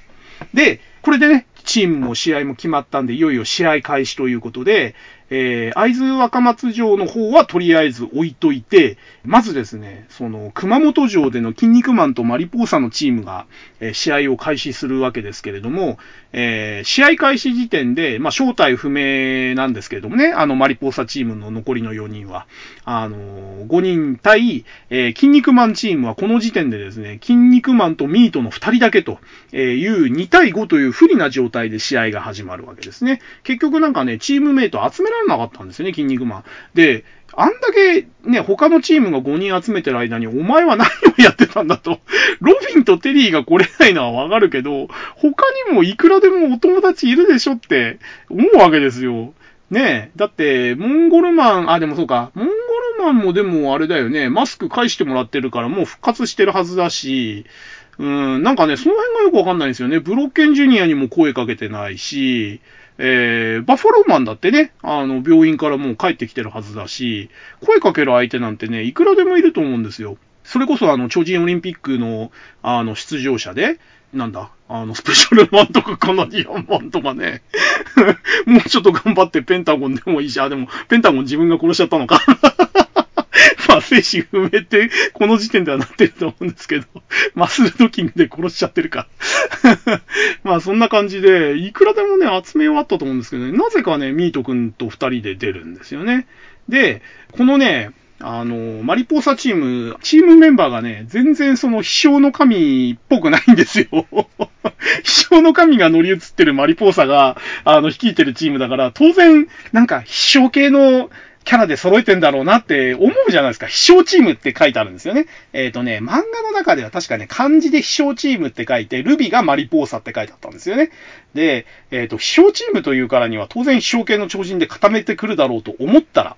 えっ、ー、と、4人のうちで、えっ、と、先方がホークマンだったのかな？あ、そうそうそう。試合開始の時点でね、えっ、と、一斉に正体を表したのかな ?4 人全員。この時はね、珍しく、チームがね、一度に全員確か出てきた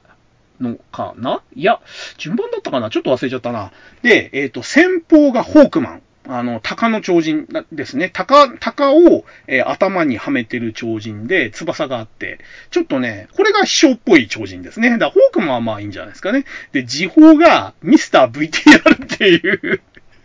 あの、ビデオカメラと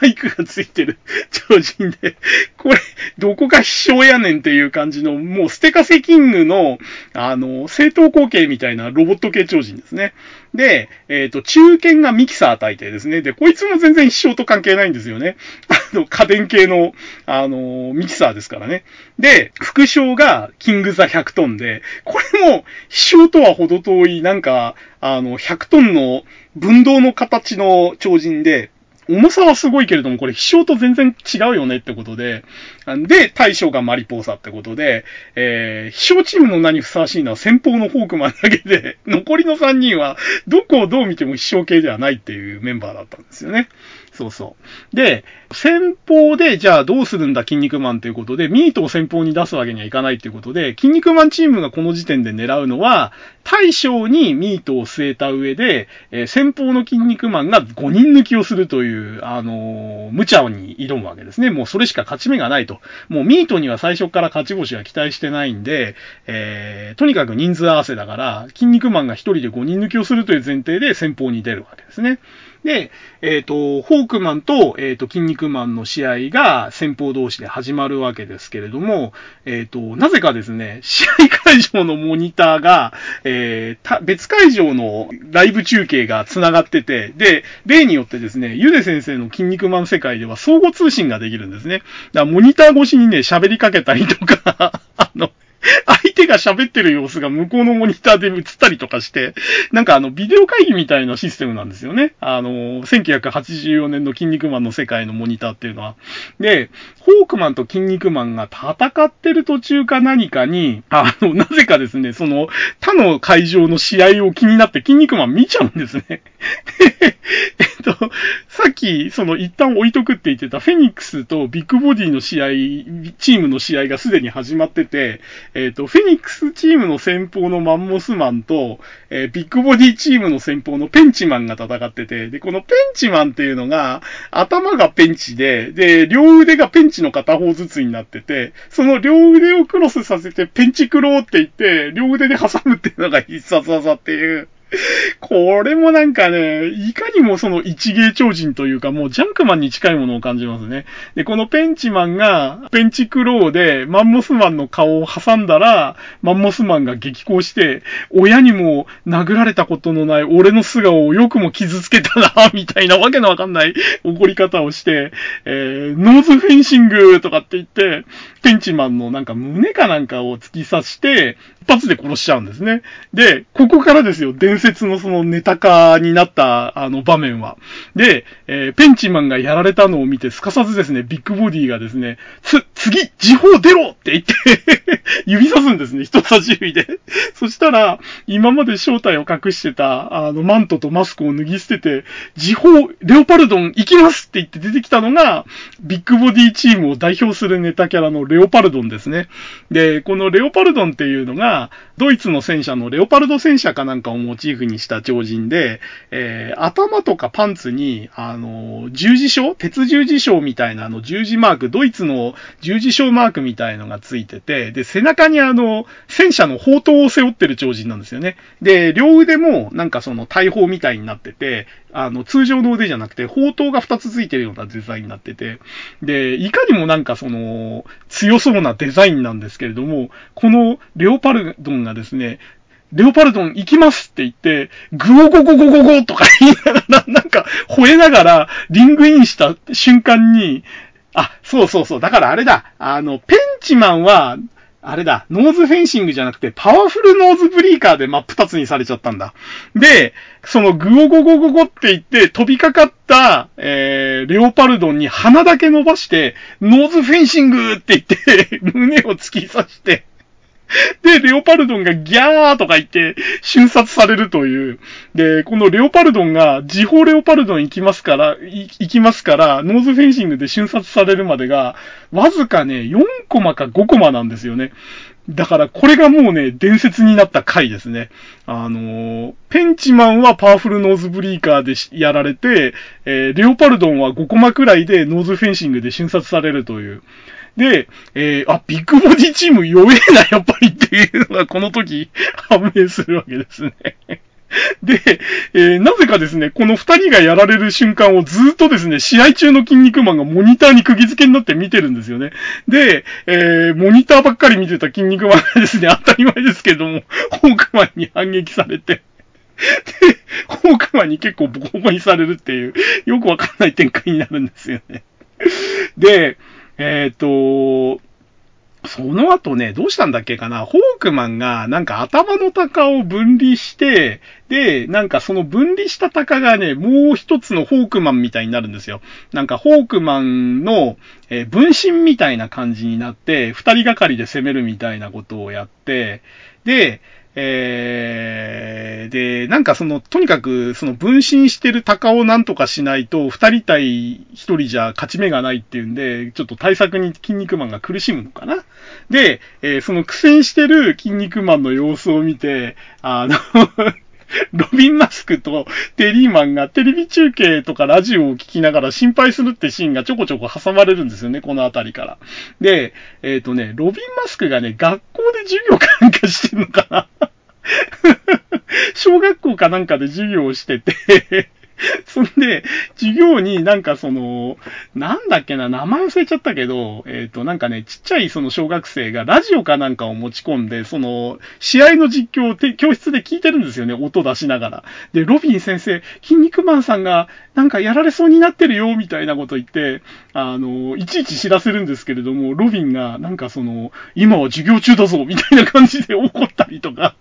で、テリーマンはテリーマンで、なんかあの、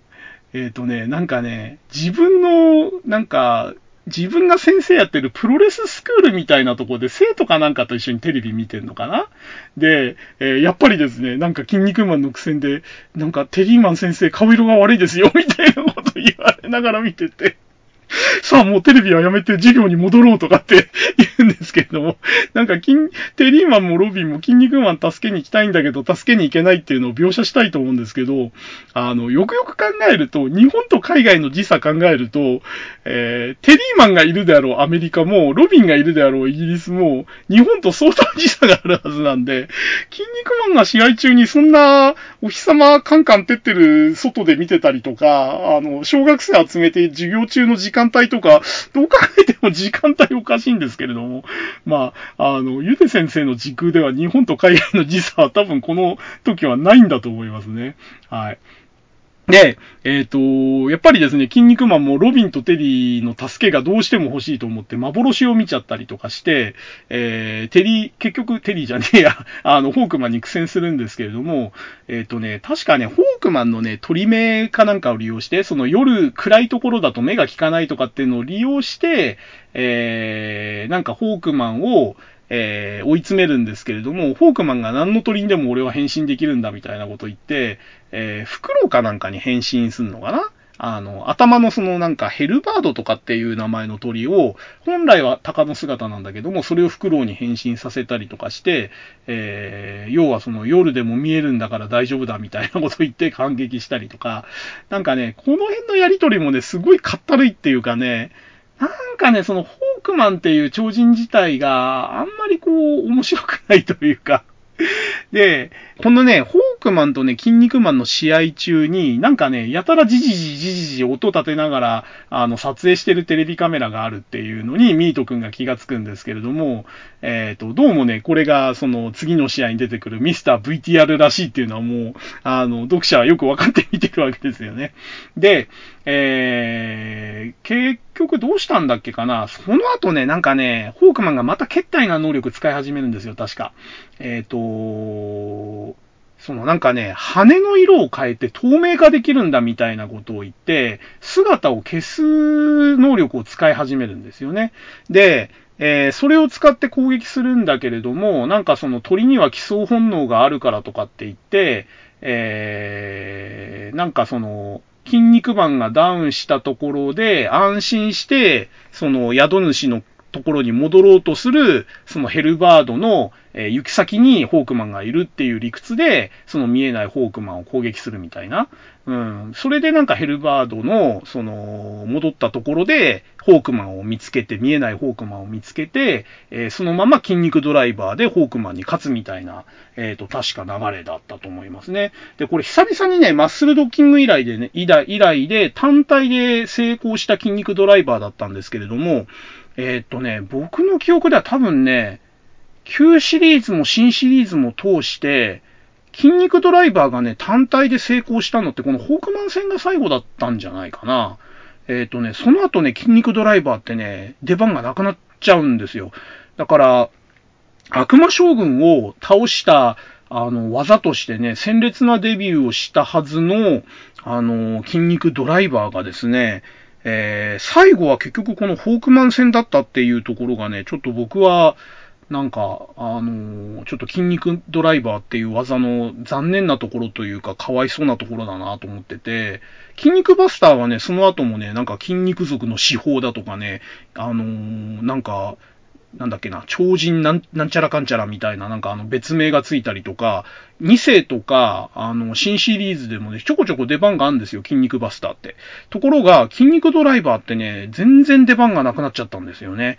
だから、このシリーズでフィーチャーされる新必殺技のマッスルスパークと、えー、最初のそのインパクトがあった筋肉バスターに挟まれちゃって、この筋肉ドライバーっていうね、必殺技は本当にね、なんか、あの、日の目を見なくなっちゃったっていうか、正当な評価がされないまんま消えてっちゃったなっていう感じがしてて、まあ、かけ方もねあ、んまり美しくない技だっていうの僕も前から言ってるんですけれども、やっぱりね、ちょっと筋肉ドライバーっていう技は、うーん、ちょっと出し方、出たタイミングとか、その後の扱いっていう意味では、あのー、ちょっとね、ウォーズマンに近いかなって思ってて。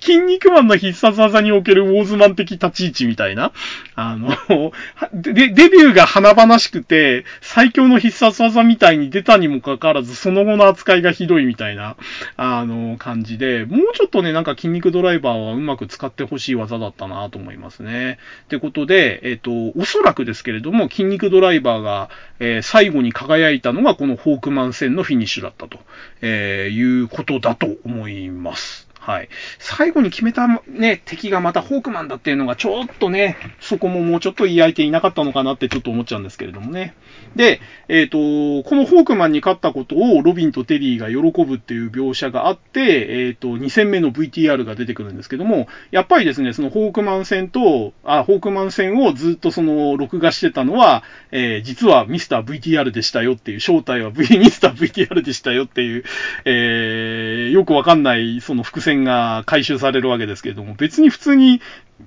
ミスター VTR の、あの、格好のままカメラ撮ってるって設定にすりゃいいのに、わざわざリングサイドのカメラに偽装してたっていうのがよくわかんないギミックなんですね。この辺のね、描写もね、僕、ゆで先生の衰えを感じるっていうか、なんかね、あのー、リアタイで読んでても、この描写いるっていうね、なんかね、余計な細かい描写が多いんですよね。別にリングサイドの3台のカメラに分、分、なんか偽装して撮影しなくても、普通にミスター VTR のまま撮影してるやええやんっていう感じで、なんかね、この余計な描写というか、ギミックがどんどんどんどん増えていく傾向が、ちょっとこの辺りから見れるなっていう感じがしますね。で、ホークマンも結局なんかその、いろんな能力持たせてはいるんだけれども、結局このホークマンってどんな超人なのっていうのがなんかぼやけちゃってるっていうか、一貫性がないんですよね。頭についてるそのヘルバードを使った攻撃だとか、なんかその羽を折りたたんで、なんて名前だったかななんとか、スプレッドなんとか？なんだっけな？名前忘れちゃったな。なんかあの、えっ、ー、と、なんかね、羽を閉じて、それにくるまって、えっ、ー、と、羽の先にトゲが出て攻撃するみたいな技があるんですけれども、名前すら忘れちゃうぐらい印象がないんですよね。で、あとね、透明化能力を持たせるとかね、なんかね、能力に一貫性がないというか、うーん、ホークマンもあんまり僕は好きな超人じゃない。もうね、大い争奪編でじゃあ好きな超人誰だよって言われたら、多分ほとんど出てこないぐらい大い争奪編好きじゃないんですけどね。いやー、なんか、大い争奪編はネガティブな話が続くけど、しょうがないな。これはな、僕の独り言なんでね。はい。で、えっ、ー、と、ミスター VTR が出たあたりで、えっ、ー、と、フェニックスチームとビッグボディチームが今度はゴーレムマンかなんかが出てくるのかな。うん。で、ゴーレムマンとマンモスマンが、なんだか知んないけど、あの、一進一退の攻防を続けてるみたいな中で VTR 戦が始まるんですね。で、えっ、ー、と、VTR がね、またこの映画、あの、ずるっこ超人で、えっ、ー、と、夢の超人タッグ編のね、ペンタゴンに近い能力持ってるんですよね。えっ、ー、と、カメラに映した対象をコントロールする能力を持ってるっていうんで、えっ、ー、と、筋肉マンを映しながら、ストップボタンで動きを止めるっていうのができて、これまさにペンタゴンのストップザタイムなんですよね。で、えー、このストップボタンで動きを止めた状態で、えっ、と、攻撃をしたりとかができるんで、すっげえ有利な超人なんですけれども、なぜかですね、あの、止めたまま攻撃してなぶっても面白くないみたいなこと言って、わざわざストップ解除しちゃうんですよね。だから、この辺もね、ね、よくわかんなくて、あの、時止め系の能力って大体最強クラスなんですよね。あの、ジョジョのラスボスとかも、あの、仮面ライダーで出てくるラスボスとかも時止め能力持ってると、まずちょっと通常の手段では勝てないんですよね。で、それをラスボスでも何でもない超人が使っちゃうのが筋肉マンの世界のすごいところで、あの、ペンタゴンとかもね、ストップザタイムもうちょっと連発してれば余裕で勝てたんじゃないのって思うし、ミスター VTR もね、なんか、止まってる超人をなぶっても面白くないとかって言って解除しちゃうのは、いやいやいやいや、面白いとか面白くないじゃなくて、勝つためだったら止めたまま攻撃すりゃええやんと思うんですけども、なぜかここでなんかタイムストップ解除しちゃうんですよね。で、えっ、ー、と、シーンチェンジャーっていう技で、えっ、ー、と、そのスライドをどんどんどんどん取り替えることによって、その場をこう変えていくっていう能力を発揮するんですね。でもこれも、あのー、スニゲーターが使った、そのプロジェクターで、あのー、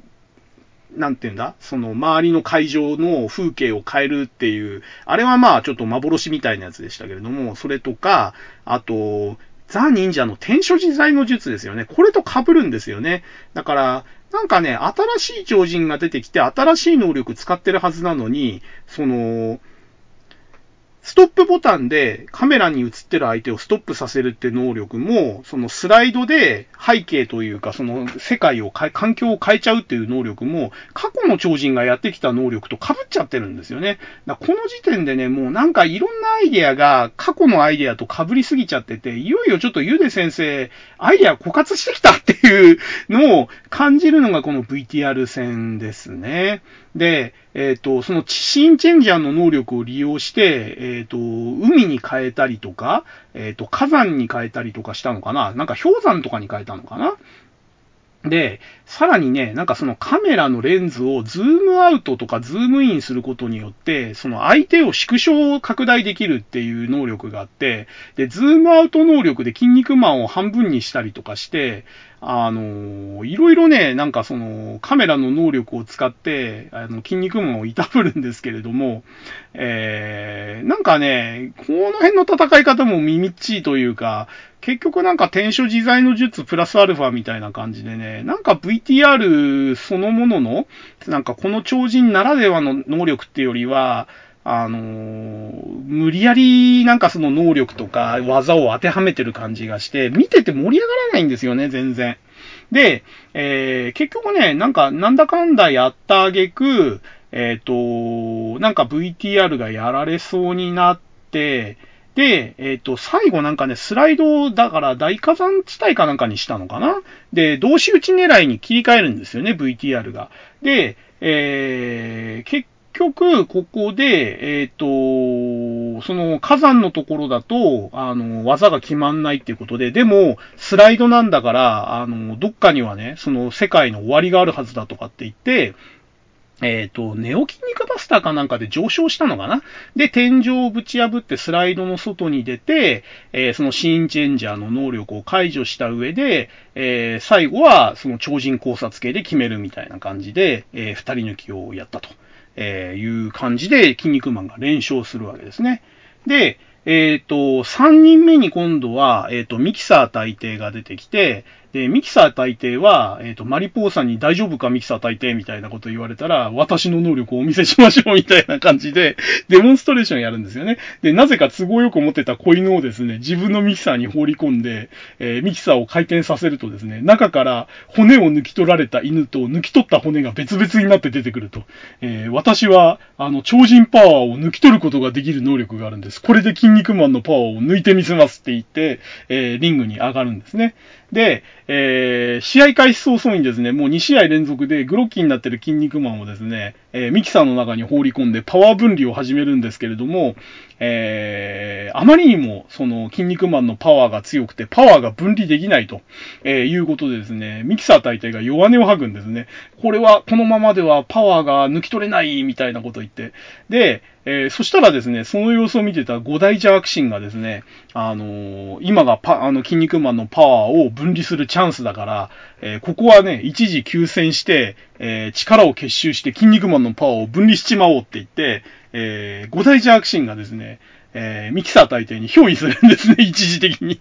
え、じゃあお前ら、憑依してたその、元のスーパーフェニックスとかゼブラとかマリポーサはどうなっちゃうんだよって思うんですけれども、なぜかですね、ミキサー大帝のその、ミキサーのところにですね、五大邪悪神の、顔じゃなくて、あれか、王子の顔が出てくるのか。だから、スーパーフェニックスとゼブラとソルジャーとマリポーサとビッグボディの5人の顔が、ミキサー大帝のそのボディに並ぶっていう、あの、仮面ライダーアマゾンの10面機ゴルゴスみたいな状態になるわけですね。で、えっ、ー、と、邪悪友情パワー全開とかって言って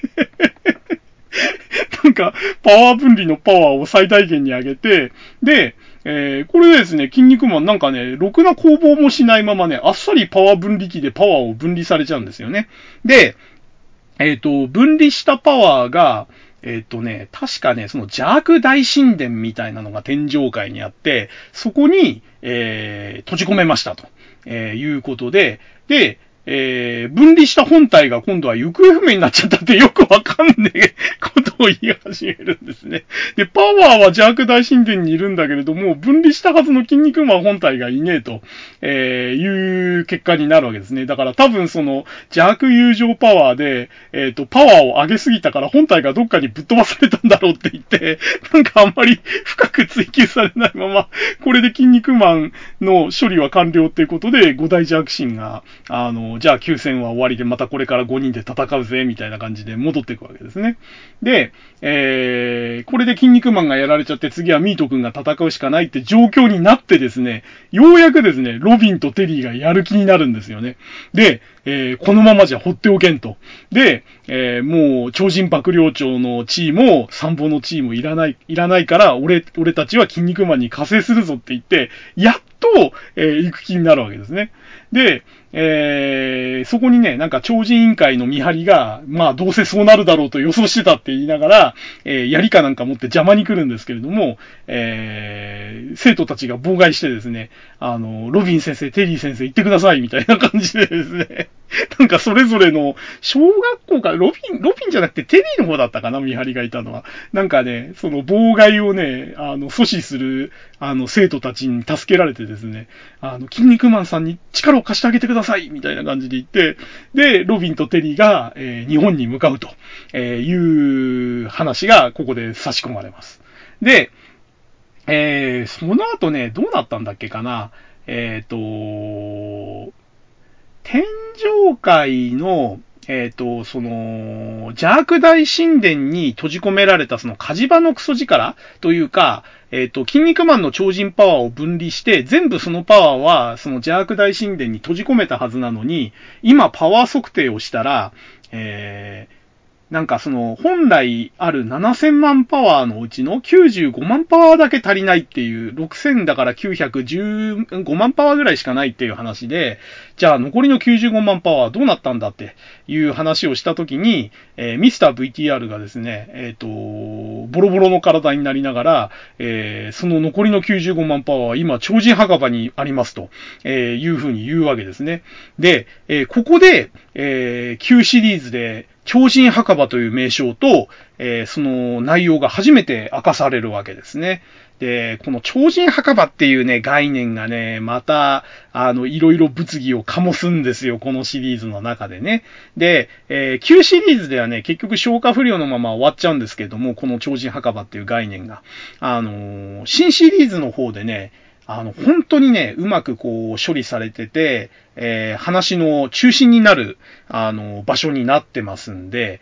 えー、このね、大井争奪編での超人墓場の描写が納得いかなかったという方も、えー、ぜひ今の新シリーズを読むべきですね。はい。で、えっ、ー、と、このね、初めて登場したその超人墓場という場所ですね。ここにどうも筋肉マンはパワー分離の結果飛ばされたと。で、飛ばされるときにその分離しきれなかった、えー、95万パワーを奪ったまま、えー、超人墓場に飛ばされてるよという、え話になるわけですね。で、えー、で、一応この時点で筋肉マンは、まあ、生きてるのか死んでるのか微妙な状態ですね。あのー、分離されてパワーを持った状態で超人墓場に来てるということで、えー、完全に死んでるわけではないみたいな、なんか、その辺のね、説明はあんまりされてないんですよね。で、えー、この超人墓場っていうのが、またちょっとなんか不思議な空間で、えっ、ー、と、過去にね、あの、死んでた超人が、えー、空中にぷかぷか浮いてるんですよね。で、えっ、と、地上にいて、真面目にゴロゴロゴロゴロ謎の、えー、石車を回してる、えー、超人たちと、えー、な、何かわかんないけれども、半透明みたいな状態で、えー、空中にプカプカ浮いてる超人たちっていう、わけのわかんない取り合わせがされてる空間なんですよね。で、この超人墓場って、えー、間違いなくモチモモチーフは、あの、ウルトラマンに出てきた、あの、怪獣墓場なんですよね。で、怪獣墓場っていうのは宇宙空間にあって、えー、ウルトラマンが倒した、えー、怪獣たちをそこまで運んで、えー、怪獣の死体をその集めてる場所だと、えいう説明がされてて、まあ、宇宙空間だから怪獣の死体がプカプカ浮いてるのは当たり前なんですけども、おそらくゆで先生そのイメージがあって、超人墓場の空中というか、天井のところにいっぱい超人浮かせてプカプカプカプカさせてんですよね。で、そこに、えっ、と、サンシャインだとかペンタゴンだとか、あの、過去の試合で死んだ超人たちが浮いてるって描写があるんですけれども。え、こ、この人たちはなんで浮いてるの浮いたままなのっていうのが、えー、ものすごく疑問になるわけですね。この後の展開で。で、えっ、ー、と、この怪獣墓場に来た筋、あ、怪獣墓場じゃないや、超人墓場に来た筋肉マンが、えー、歯車というかその石臼みたいのを回してる超人の中にですね、ウォーズマンを見つけるんですね。で、えー、ウォーズマンお前こんなとこに来てたのかみたいな感じで、で、ウォーズマンからこの超人墓場のシステムをいろいろ説明してもらうという形になるんですけれども、えー、このプカプカ浮いてる超人たちと、石臼を回してるウォーズマンの違いっていうのは一体何なんだっていう話で、なんでウォーズマンはプカプカ浮いてないで、あの、みんなと一緒に石臼回してんだっていう。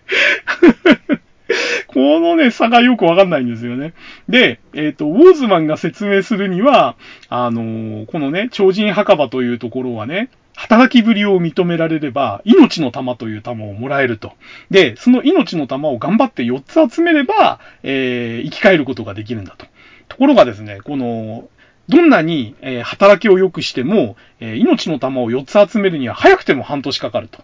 だから、そんなにやってたら大い争奪編終わっちゃうよって言って筋肉マンが待てないっていうわけですね。で、実際ね、委員長、あの、地上でも、あの、その委員長が、筋肉マンが行方不明になっちゃって試合の決着がつけらんないんだけども、15分だけ待つとかって言ってるんですよね。で、この15分以内に、その超人墓場から筋肉マンが戻ってこないと筋肉マン負けちゃうわけですね。で、えー、そういうのも、なぜか知んないけど、その超人墓場にいる筋肉マンはなんとなく状況が分かってて、あの、とにかく俺は早く戻んなきゃいけないんだと、半年も待ってらんないよと、えー、いうことを言うんだけれども、えー、そこでですね、ウォーズマンがすごいいいことを言うんですね。俺はね、すでにもう命の玉を3つ集めてるから、あの、あげるよと。俺の分をあげるよと。で、えー、4つ集めないと、その現世の扉は開かないんだけども、3つだけでもかなり開くと思うから、なんとかなんじゃねえかって いうことを言うんですね。そんな適当なもんなのかっていう。で、ここでさらに疑問なのが、あの、頑張って働いても4つ集めるのに半年かかる玉を、ウォーズマンもう3つも集めてんですよね。で、あの、大い争奪編の開始って、夢の超人タッグ編の直後なんで、1ヶ月も経ってないはずなんですよ。数日の、数日か、まあ、経ってたとしても1ヶ月ぐらいの話なんですよ。それが、なんでその夢の超人タッグ編で死んだウォーズマンが、もう3つも持ってんのっていうところがすっごい疑問で、これウォーズマン新記録級の速さで集めてたんじゃないのっていう、どんだけ頑張って働いたんだっていう感じで。で、えー、ウォーズマンがですね、もうこの3つの弾でね、とにかく強引に、あの、現世に帰還しようと。あの、半分くらい多分扉開くからね、えー、そこを俺が頑張って開けるからお前はそこから脱出しろと、えー、いうことで、えー、筋肉マンもそれに同意してですね、えー、じゃあ、あの、俺がね、あのー、脱出したらね、必ずお前を助けに来るって言って、で、実際その、鬼の追跡、墓守の鬼かなんかの追跡を受けながら、えー、4つある、はめ込む穴のうち3つだけはめたら、やっぱり扉が半分ぐらい開いて、で、そこをさらにもう、ここ、これだと通れないっていうんで、ウォーズマンが、えー、背中にね、なんか槍かなんかを刺されながら、扉をぐわーっと開くんですよね。で、俺が今、開いて防いでるうちに、早くこの穴から出てくんだだみたいな感じで、で、筋肉マンが、えー、必ずお前を助けに来るからなみたいな感じで 言いながら、その扉から現世に戻っていくんですけれども、えー、必ず助けに来るっつったってどうやって助けに行くんだよ、こんなところって思うんですけれども、まあ、状況的にね、筋肉マンとしてはそういうしかないんでしょうけどもね。で、えー、絵面的にもね、その開けてるロズマンがそのまま一緒に飛び込んじゃえば二人とも助かんじゃねえのって思うんですけれども、まあ、とにかくその、筋肉マンだけが脱出すると。で、えー、じゃあ筋肉マンその穴から入ってどこに出てくるのかと思ったら、その地獄の、あの、超人赤羽の様子を映してたミスター VTR のモニターの中から脱出してくるっていうとんでもない脱出の仕方をしてくるんですよね。で、えー、なんとか、その、えー、モニターから飛び出して、で、ミキサー大抵に体当たりして、えー、試合に復帰すると、えー、いうことで、えー、まだ試合は続行ということになるわけですね。ところが、えっ、と、ここでね、もう一回だから筋肉ドライバーをかけようとするのかな。でも、えっ、と、95万パワーしかないから、今までのと違って威力がないと、要はパワーがないっていうことで、えこれなら返せそうだと、えいうことを言うんだけれども、えー、そこにですね、あの、確かね、ミスター VTR がね、またインチキに手を貸すのかなで、えっ、ー、死ぬ前にね、これだけはやっとかなきゃいけないみたいなことを言って、えっ、と、未来予測みたいな能力を使って、その筋肉ドライバーがミキサー大抵に決まって勝利するっていう場面が映ってるフィルムを、え切って、繋げ直して、え要はその、勝利する瞬間をなくしちゃうわけですね。で、これで筋肉ドライバーが決まって、えー、筋肉マンが勝つという未来がなくなったって言って、VTR がそのまま死ぬわけですね。で、えー、その未来予測変更の能力を駆使した結果ですね、ミキサー大帝は筋肉ドライバーをかけられてたはずなのに、えー、フィニッシュの瞬間がなくなって、えー、そこから逆転して、エルボードロップかなんかで筋肉マンを KO して、ミキサー大帝が勝つということで、えー、筋肉マンがね、多分かなり久々じゃないですかね。えっ、ー、と、シングルマッチで負けがつくわけですね、黒星が。で、えー、これで正式に筋肉マンの負けが決まると。で、えー、筋肉ドライバーも決めるチャンスがなくて、えー、ここでおしまいになっちゃうという感じで、え、試合が終わります。はい。で、えー、この瞬間にですね、例によってまたテリーマンの靴紐が切れてですね 不吉な予感がするということで、で、なぜかね、どこからともなく現れたロビン・マスクと合流して、じゃあ、あの、筋肉マンチームがいよいよやばそうだから先を急ごうとかって言って、一緒に走り始めるんですけれども、えー、このね、ロビンとテリーのね、あの、駆けつける場面のね、突っ込みどころがいっぱいあって、まず、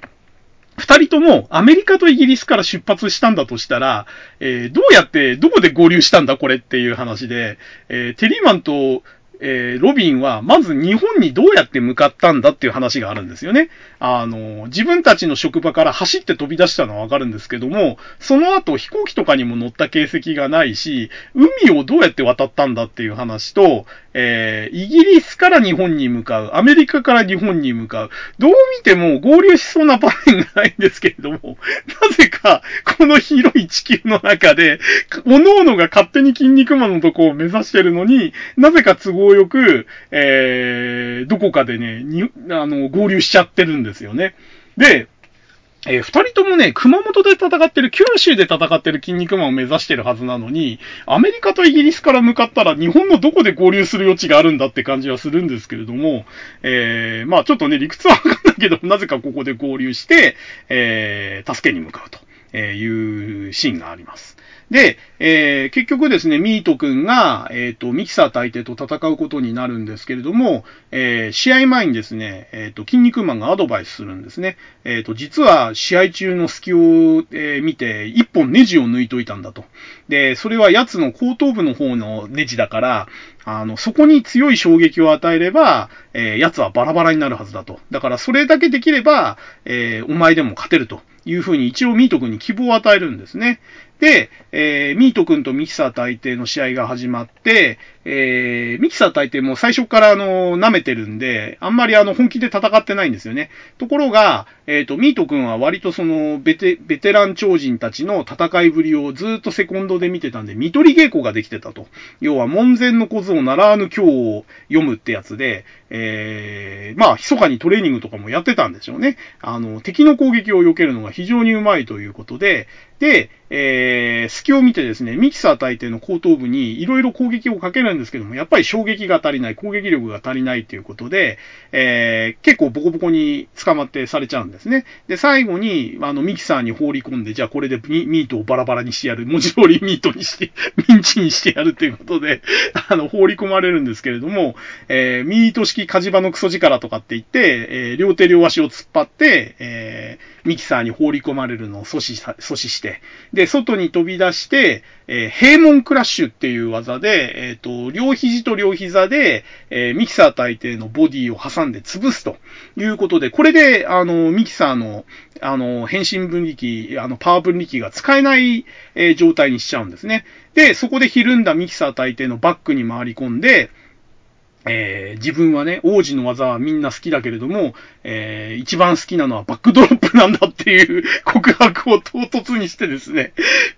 キン肉マンがバックドロップやった場面なんてほとんどないはずなんですけれども、まあ、ミートが好きなのは、えー、王子の技で一番好きなのはバックドロップらしいんですよね。で、そのバックドロップだーって言いながら、えー、ミートが後頭部に衝撃を与えて、えー、これであっけなくミキサー大抵はバラバラになるということで、えー、勝つわけですね。ところが、えー、ミート君はここで、えー、当然ですけれども力尽きて倒れてしまうということで、筋肉マンチームもう二人とも倒れちゃったんで、この後試合できないけどどうすんのっていうところで、えー、テリーとロビンがですね、えー、刻々と熊本に向かってるわけですね。えー、で、テリーとロビンはどうやらですね、この時の解説によると、北海道から上陸して、えー、東北地方をかけててるんですね。たったかたったか走ってるわけですね。で、この人たち飛行能力があるはずなのに、飛ばないでね、地面ずっと走ってるんですよね。だから、海上とかどうやって抜けてきたんだよって、北海道からそもそも東北地方に抜けるのに、青函トンネル通ってきたのかっていう話なんですけど、で、ちょうど東北地方を通過してる時に、またか、あのテリーの靴紐が切れて、あ、これやべえよ、ミート君も死んだかもしんねえ、みたいな感じで、二人は焦るわけですね。とにかく一刻も早く行かないとって、えー、焦るわけですけれども、えー、ちょうどですね、その東北地方の会津若松城のすぐ近くを通過してる時にですね、ですねあのー、追っ手が迫るわけですね。あの、超人警察隊とかっていう謎の団体がですね、えー、二人とも、あの、超人、正義超人軍の重鎮なんですからね、筋肉マンに肩入れなんかしちゃダメです。戻ってください、みたいな感じで、周囲を囲まれちゃうわけですね。で、その様子をですね、あの、なぜかですね、その試合会場で見てたフェニックスがですね、あの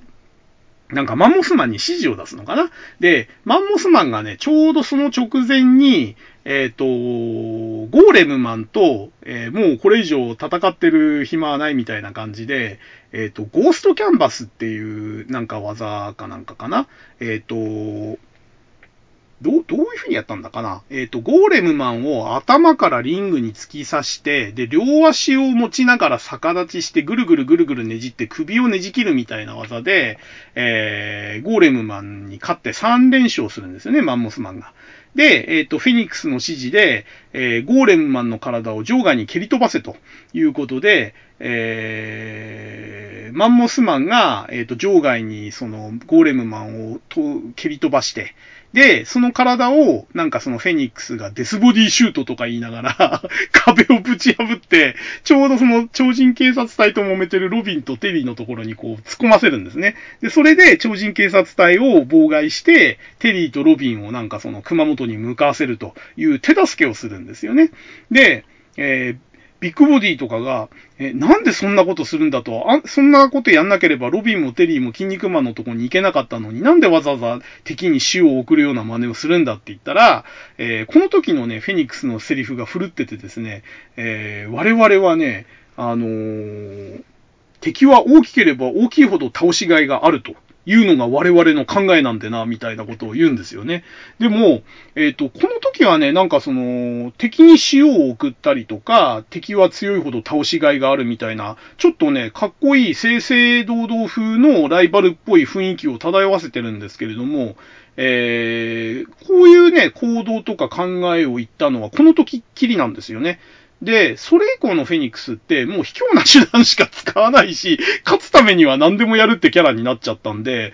あの、後々のね、そのフェニックスのやることとか考え方とね、全然矛盾してるんですよね、この時の言動っていうのは。だから、なんでこのね、ロビンとテリーが筋肉マンのとこに向かうのを手助けしたのかっていうのはね、えー、このシリーズにおける重大な矛盾点の一つですね。えー、当初ここで表明していた敵は大きければ大きいほど倒しがいがあるっていうのが我々の考え方っていう考えに基づいてるんであれば、その後のフェニックスチームとかいうか、あのスーパーフェニックスの行動とか言動の、えー、矛盾がすごい生じてくるわけですね。うん。だからなんかその当初のキャラ付けではフェニックスってそういうちょっとあのー、相手に塩を送ることも厭わない系のライバルとして造形しようとしてたのかなっていう雰囲気が、ちょっとここでは、あの、垣間見えるシーンですね。でも、後々のフェニックスの、その、キャラ付けとか、えー、やってることとはかなり、えー、乖離した、えー、印象を与えるシーンという感じになっちゃってますね。はい。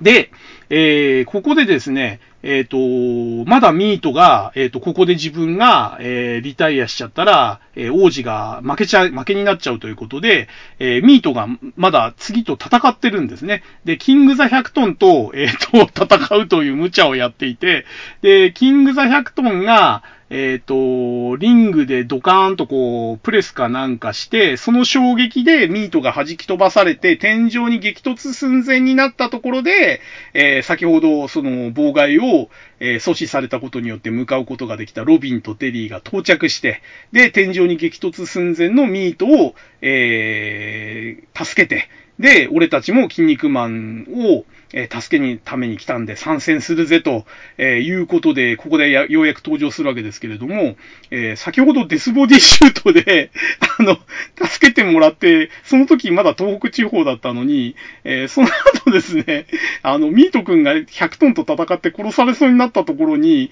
え九州の熊本城に現れるまでがあまりにも早すぎるんで、ここからここの会津若松城から熊本城の間、何時間というか何分で駆け抜けたんだっていう、めちゃくちゃな、この時間構成なんですよね。だからね、なんかその試合会場とかもちょっと話しすぎたっちゃったんじゃないかな。で、話の都合上ね、わざわざ会津若松の脇を通過させて、そのフェニックスに手助けをさせるって描写も、いらなかった気がするんですよね。だなんかね、そのフェニックスの、その、なんていうのかな、正当堂々としたライバル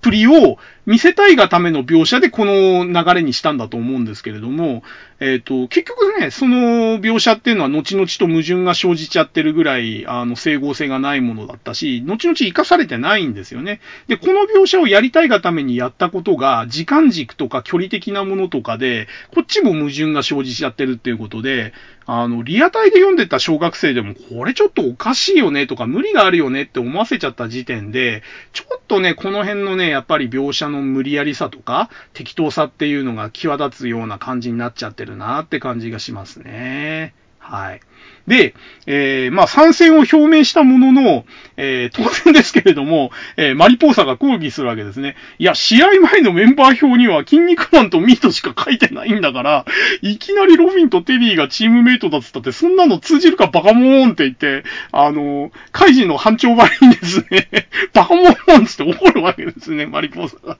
そしたらですね、筋肉マンが、え、もう一回、そのメンバー表を開いて見てみろよ。ちゃんと書いてあるぜって言って、半信半疑でそのメンバー表を開いたら、ゲー、ロビン・マスクとテリーの名前が書いてあるみたいな感じでですね、なぜかですね、テリーとミートしか書いてなかったはずの、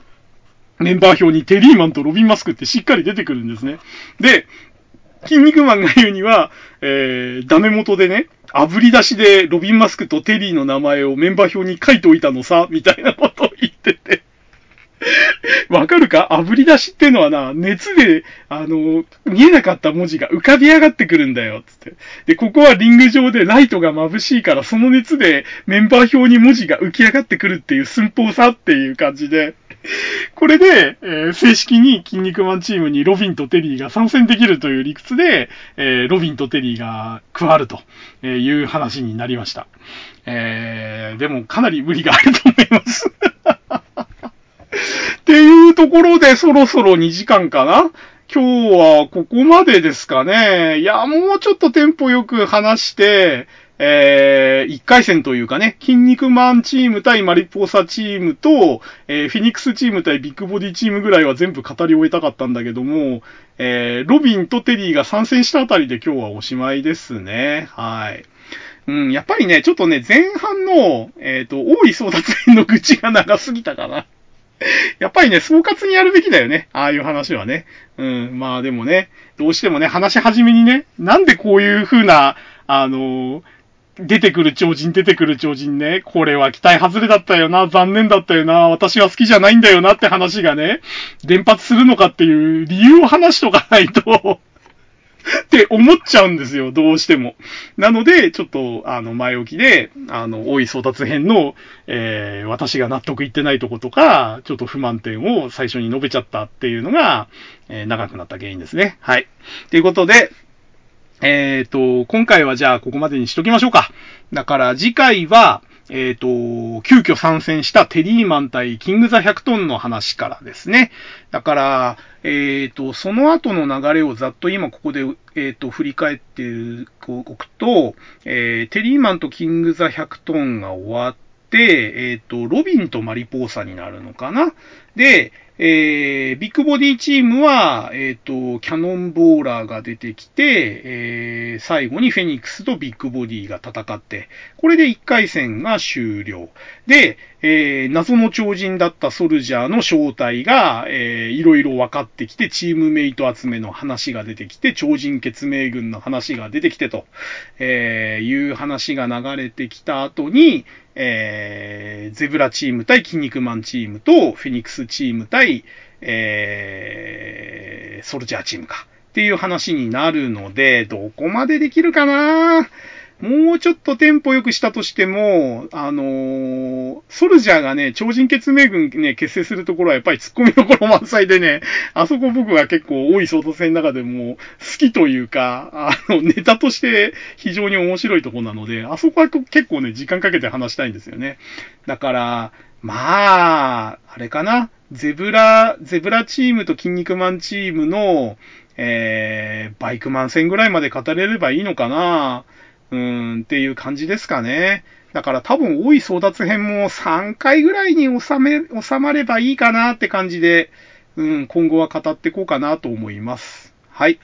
ということで、えー、今日はじゃあこのぐらいにしときましょう。えー、ここまで喋っていたのは、ハンドルネーム DSK こと大輔でした。それではまた、えー、次回、えー、筋肉マン、カッコ9シリーズを語る、えー、筋肉性多い、多い争奪編のその2ですね。え、そちらの方で、え、お会いいたしましょう。え、それではこの辺で失礼いたします。ごきげんよう。さようなら。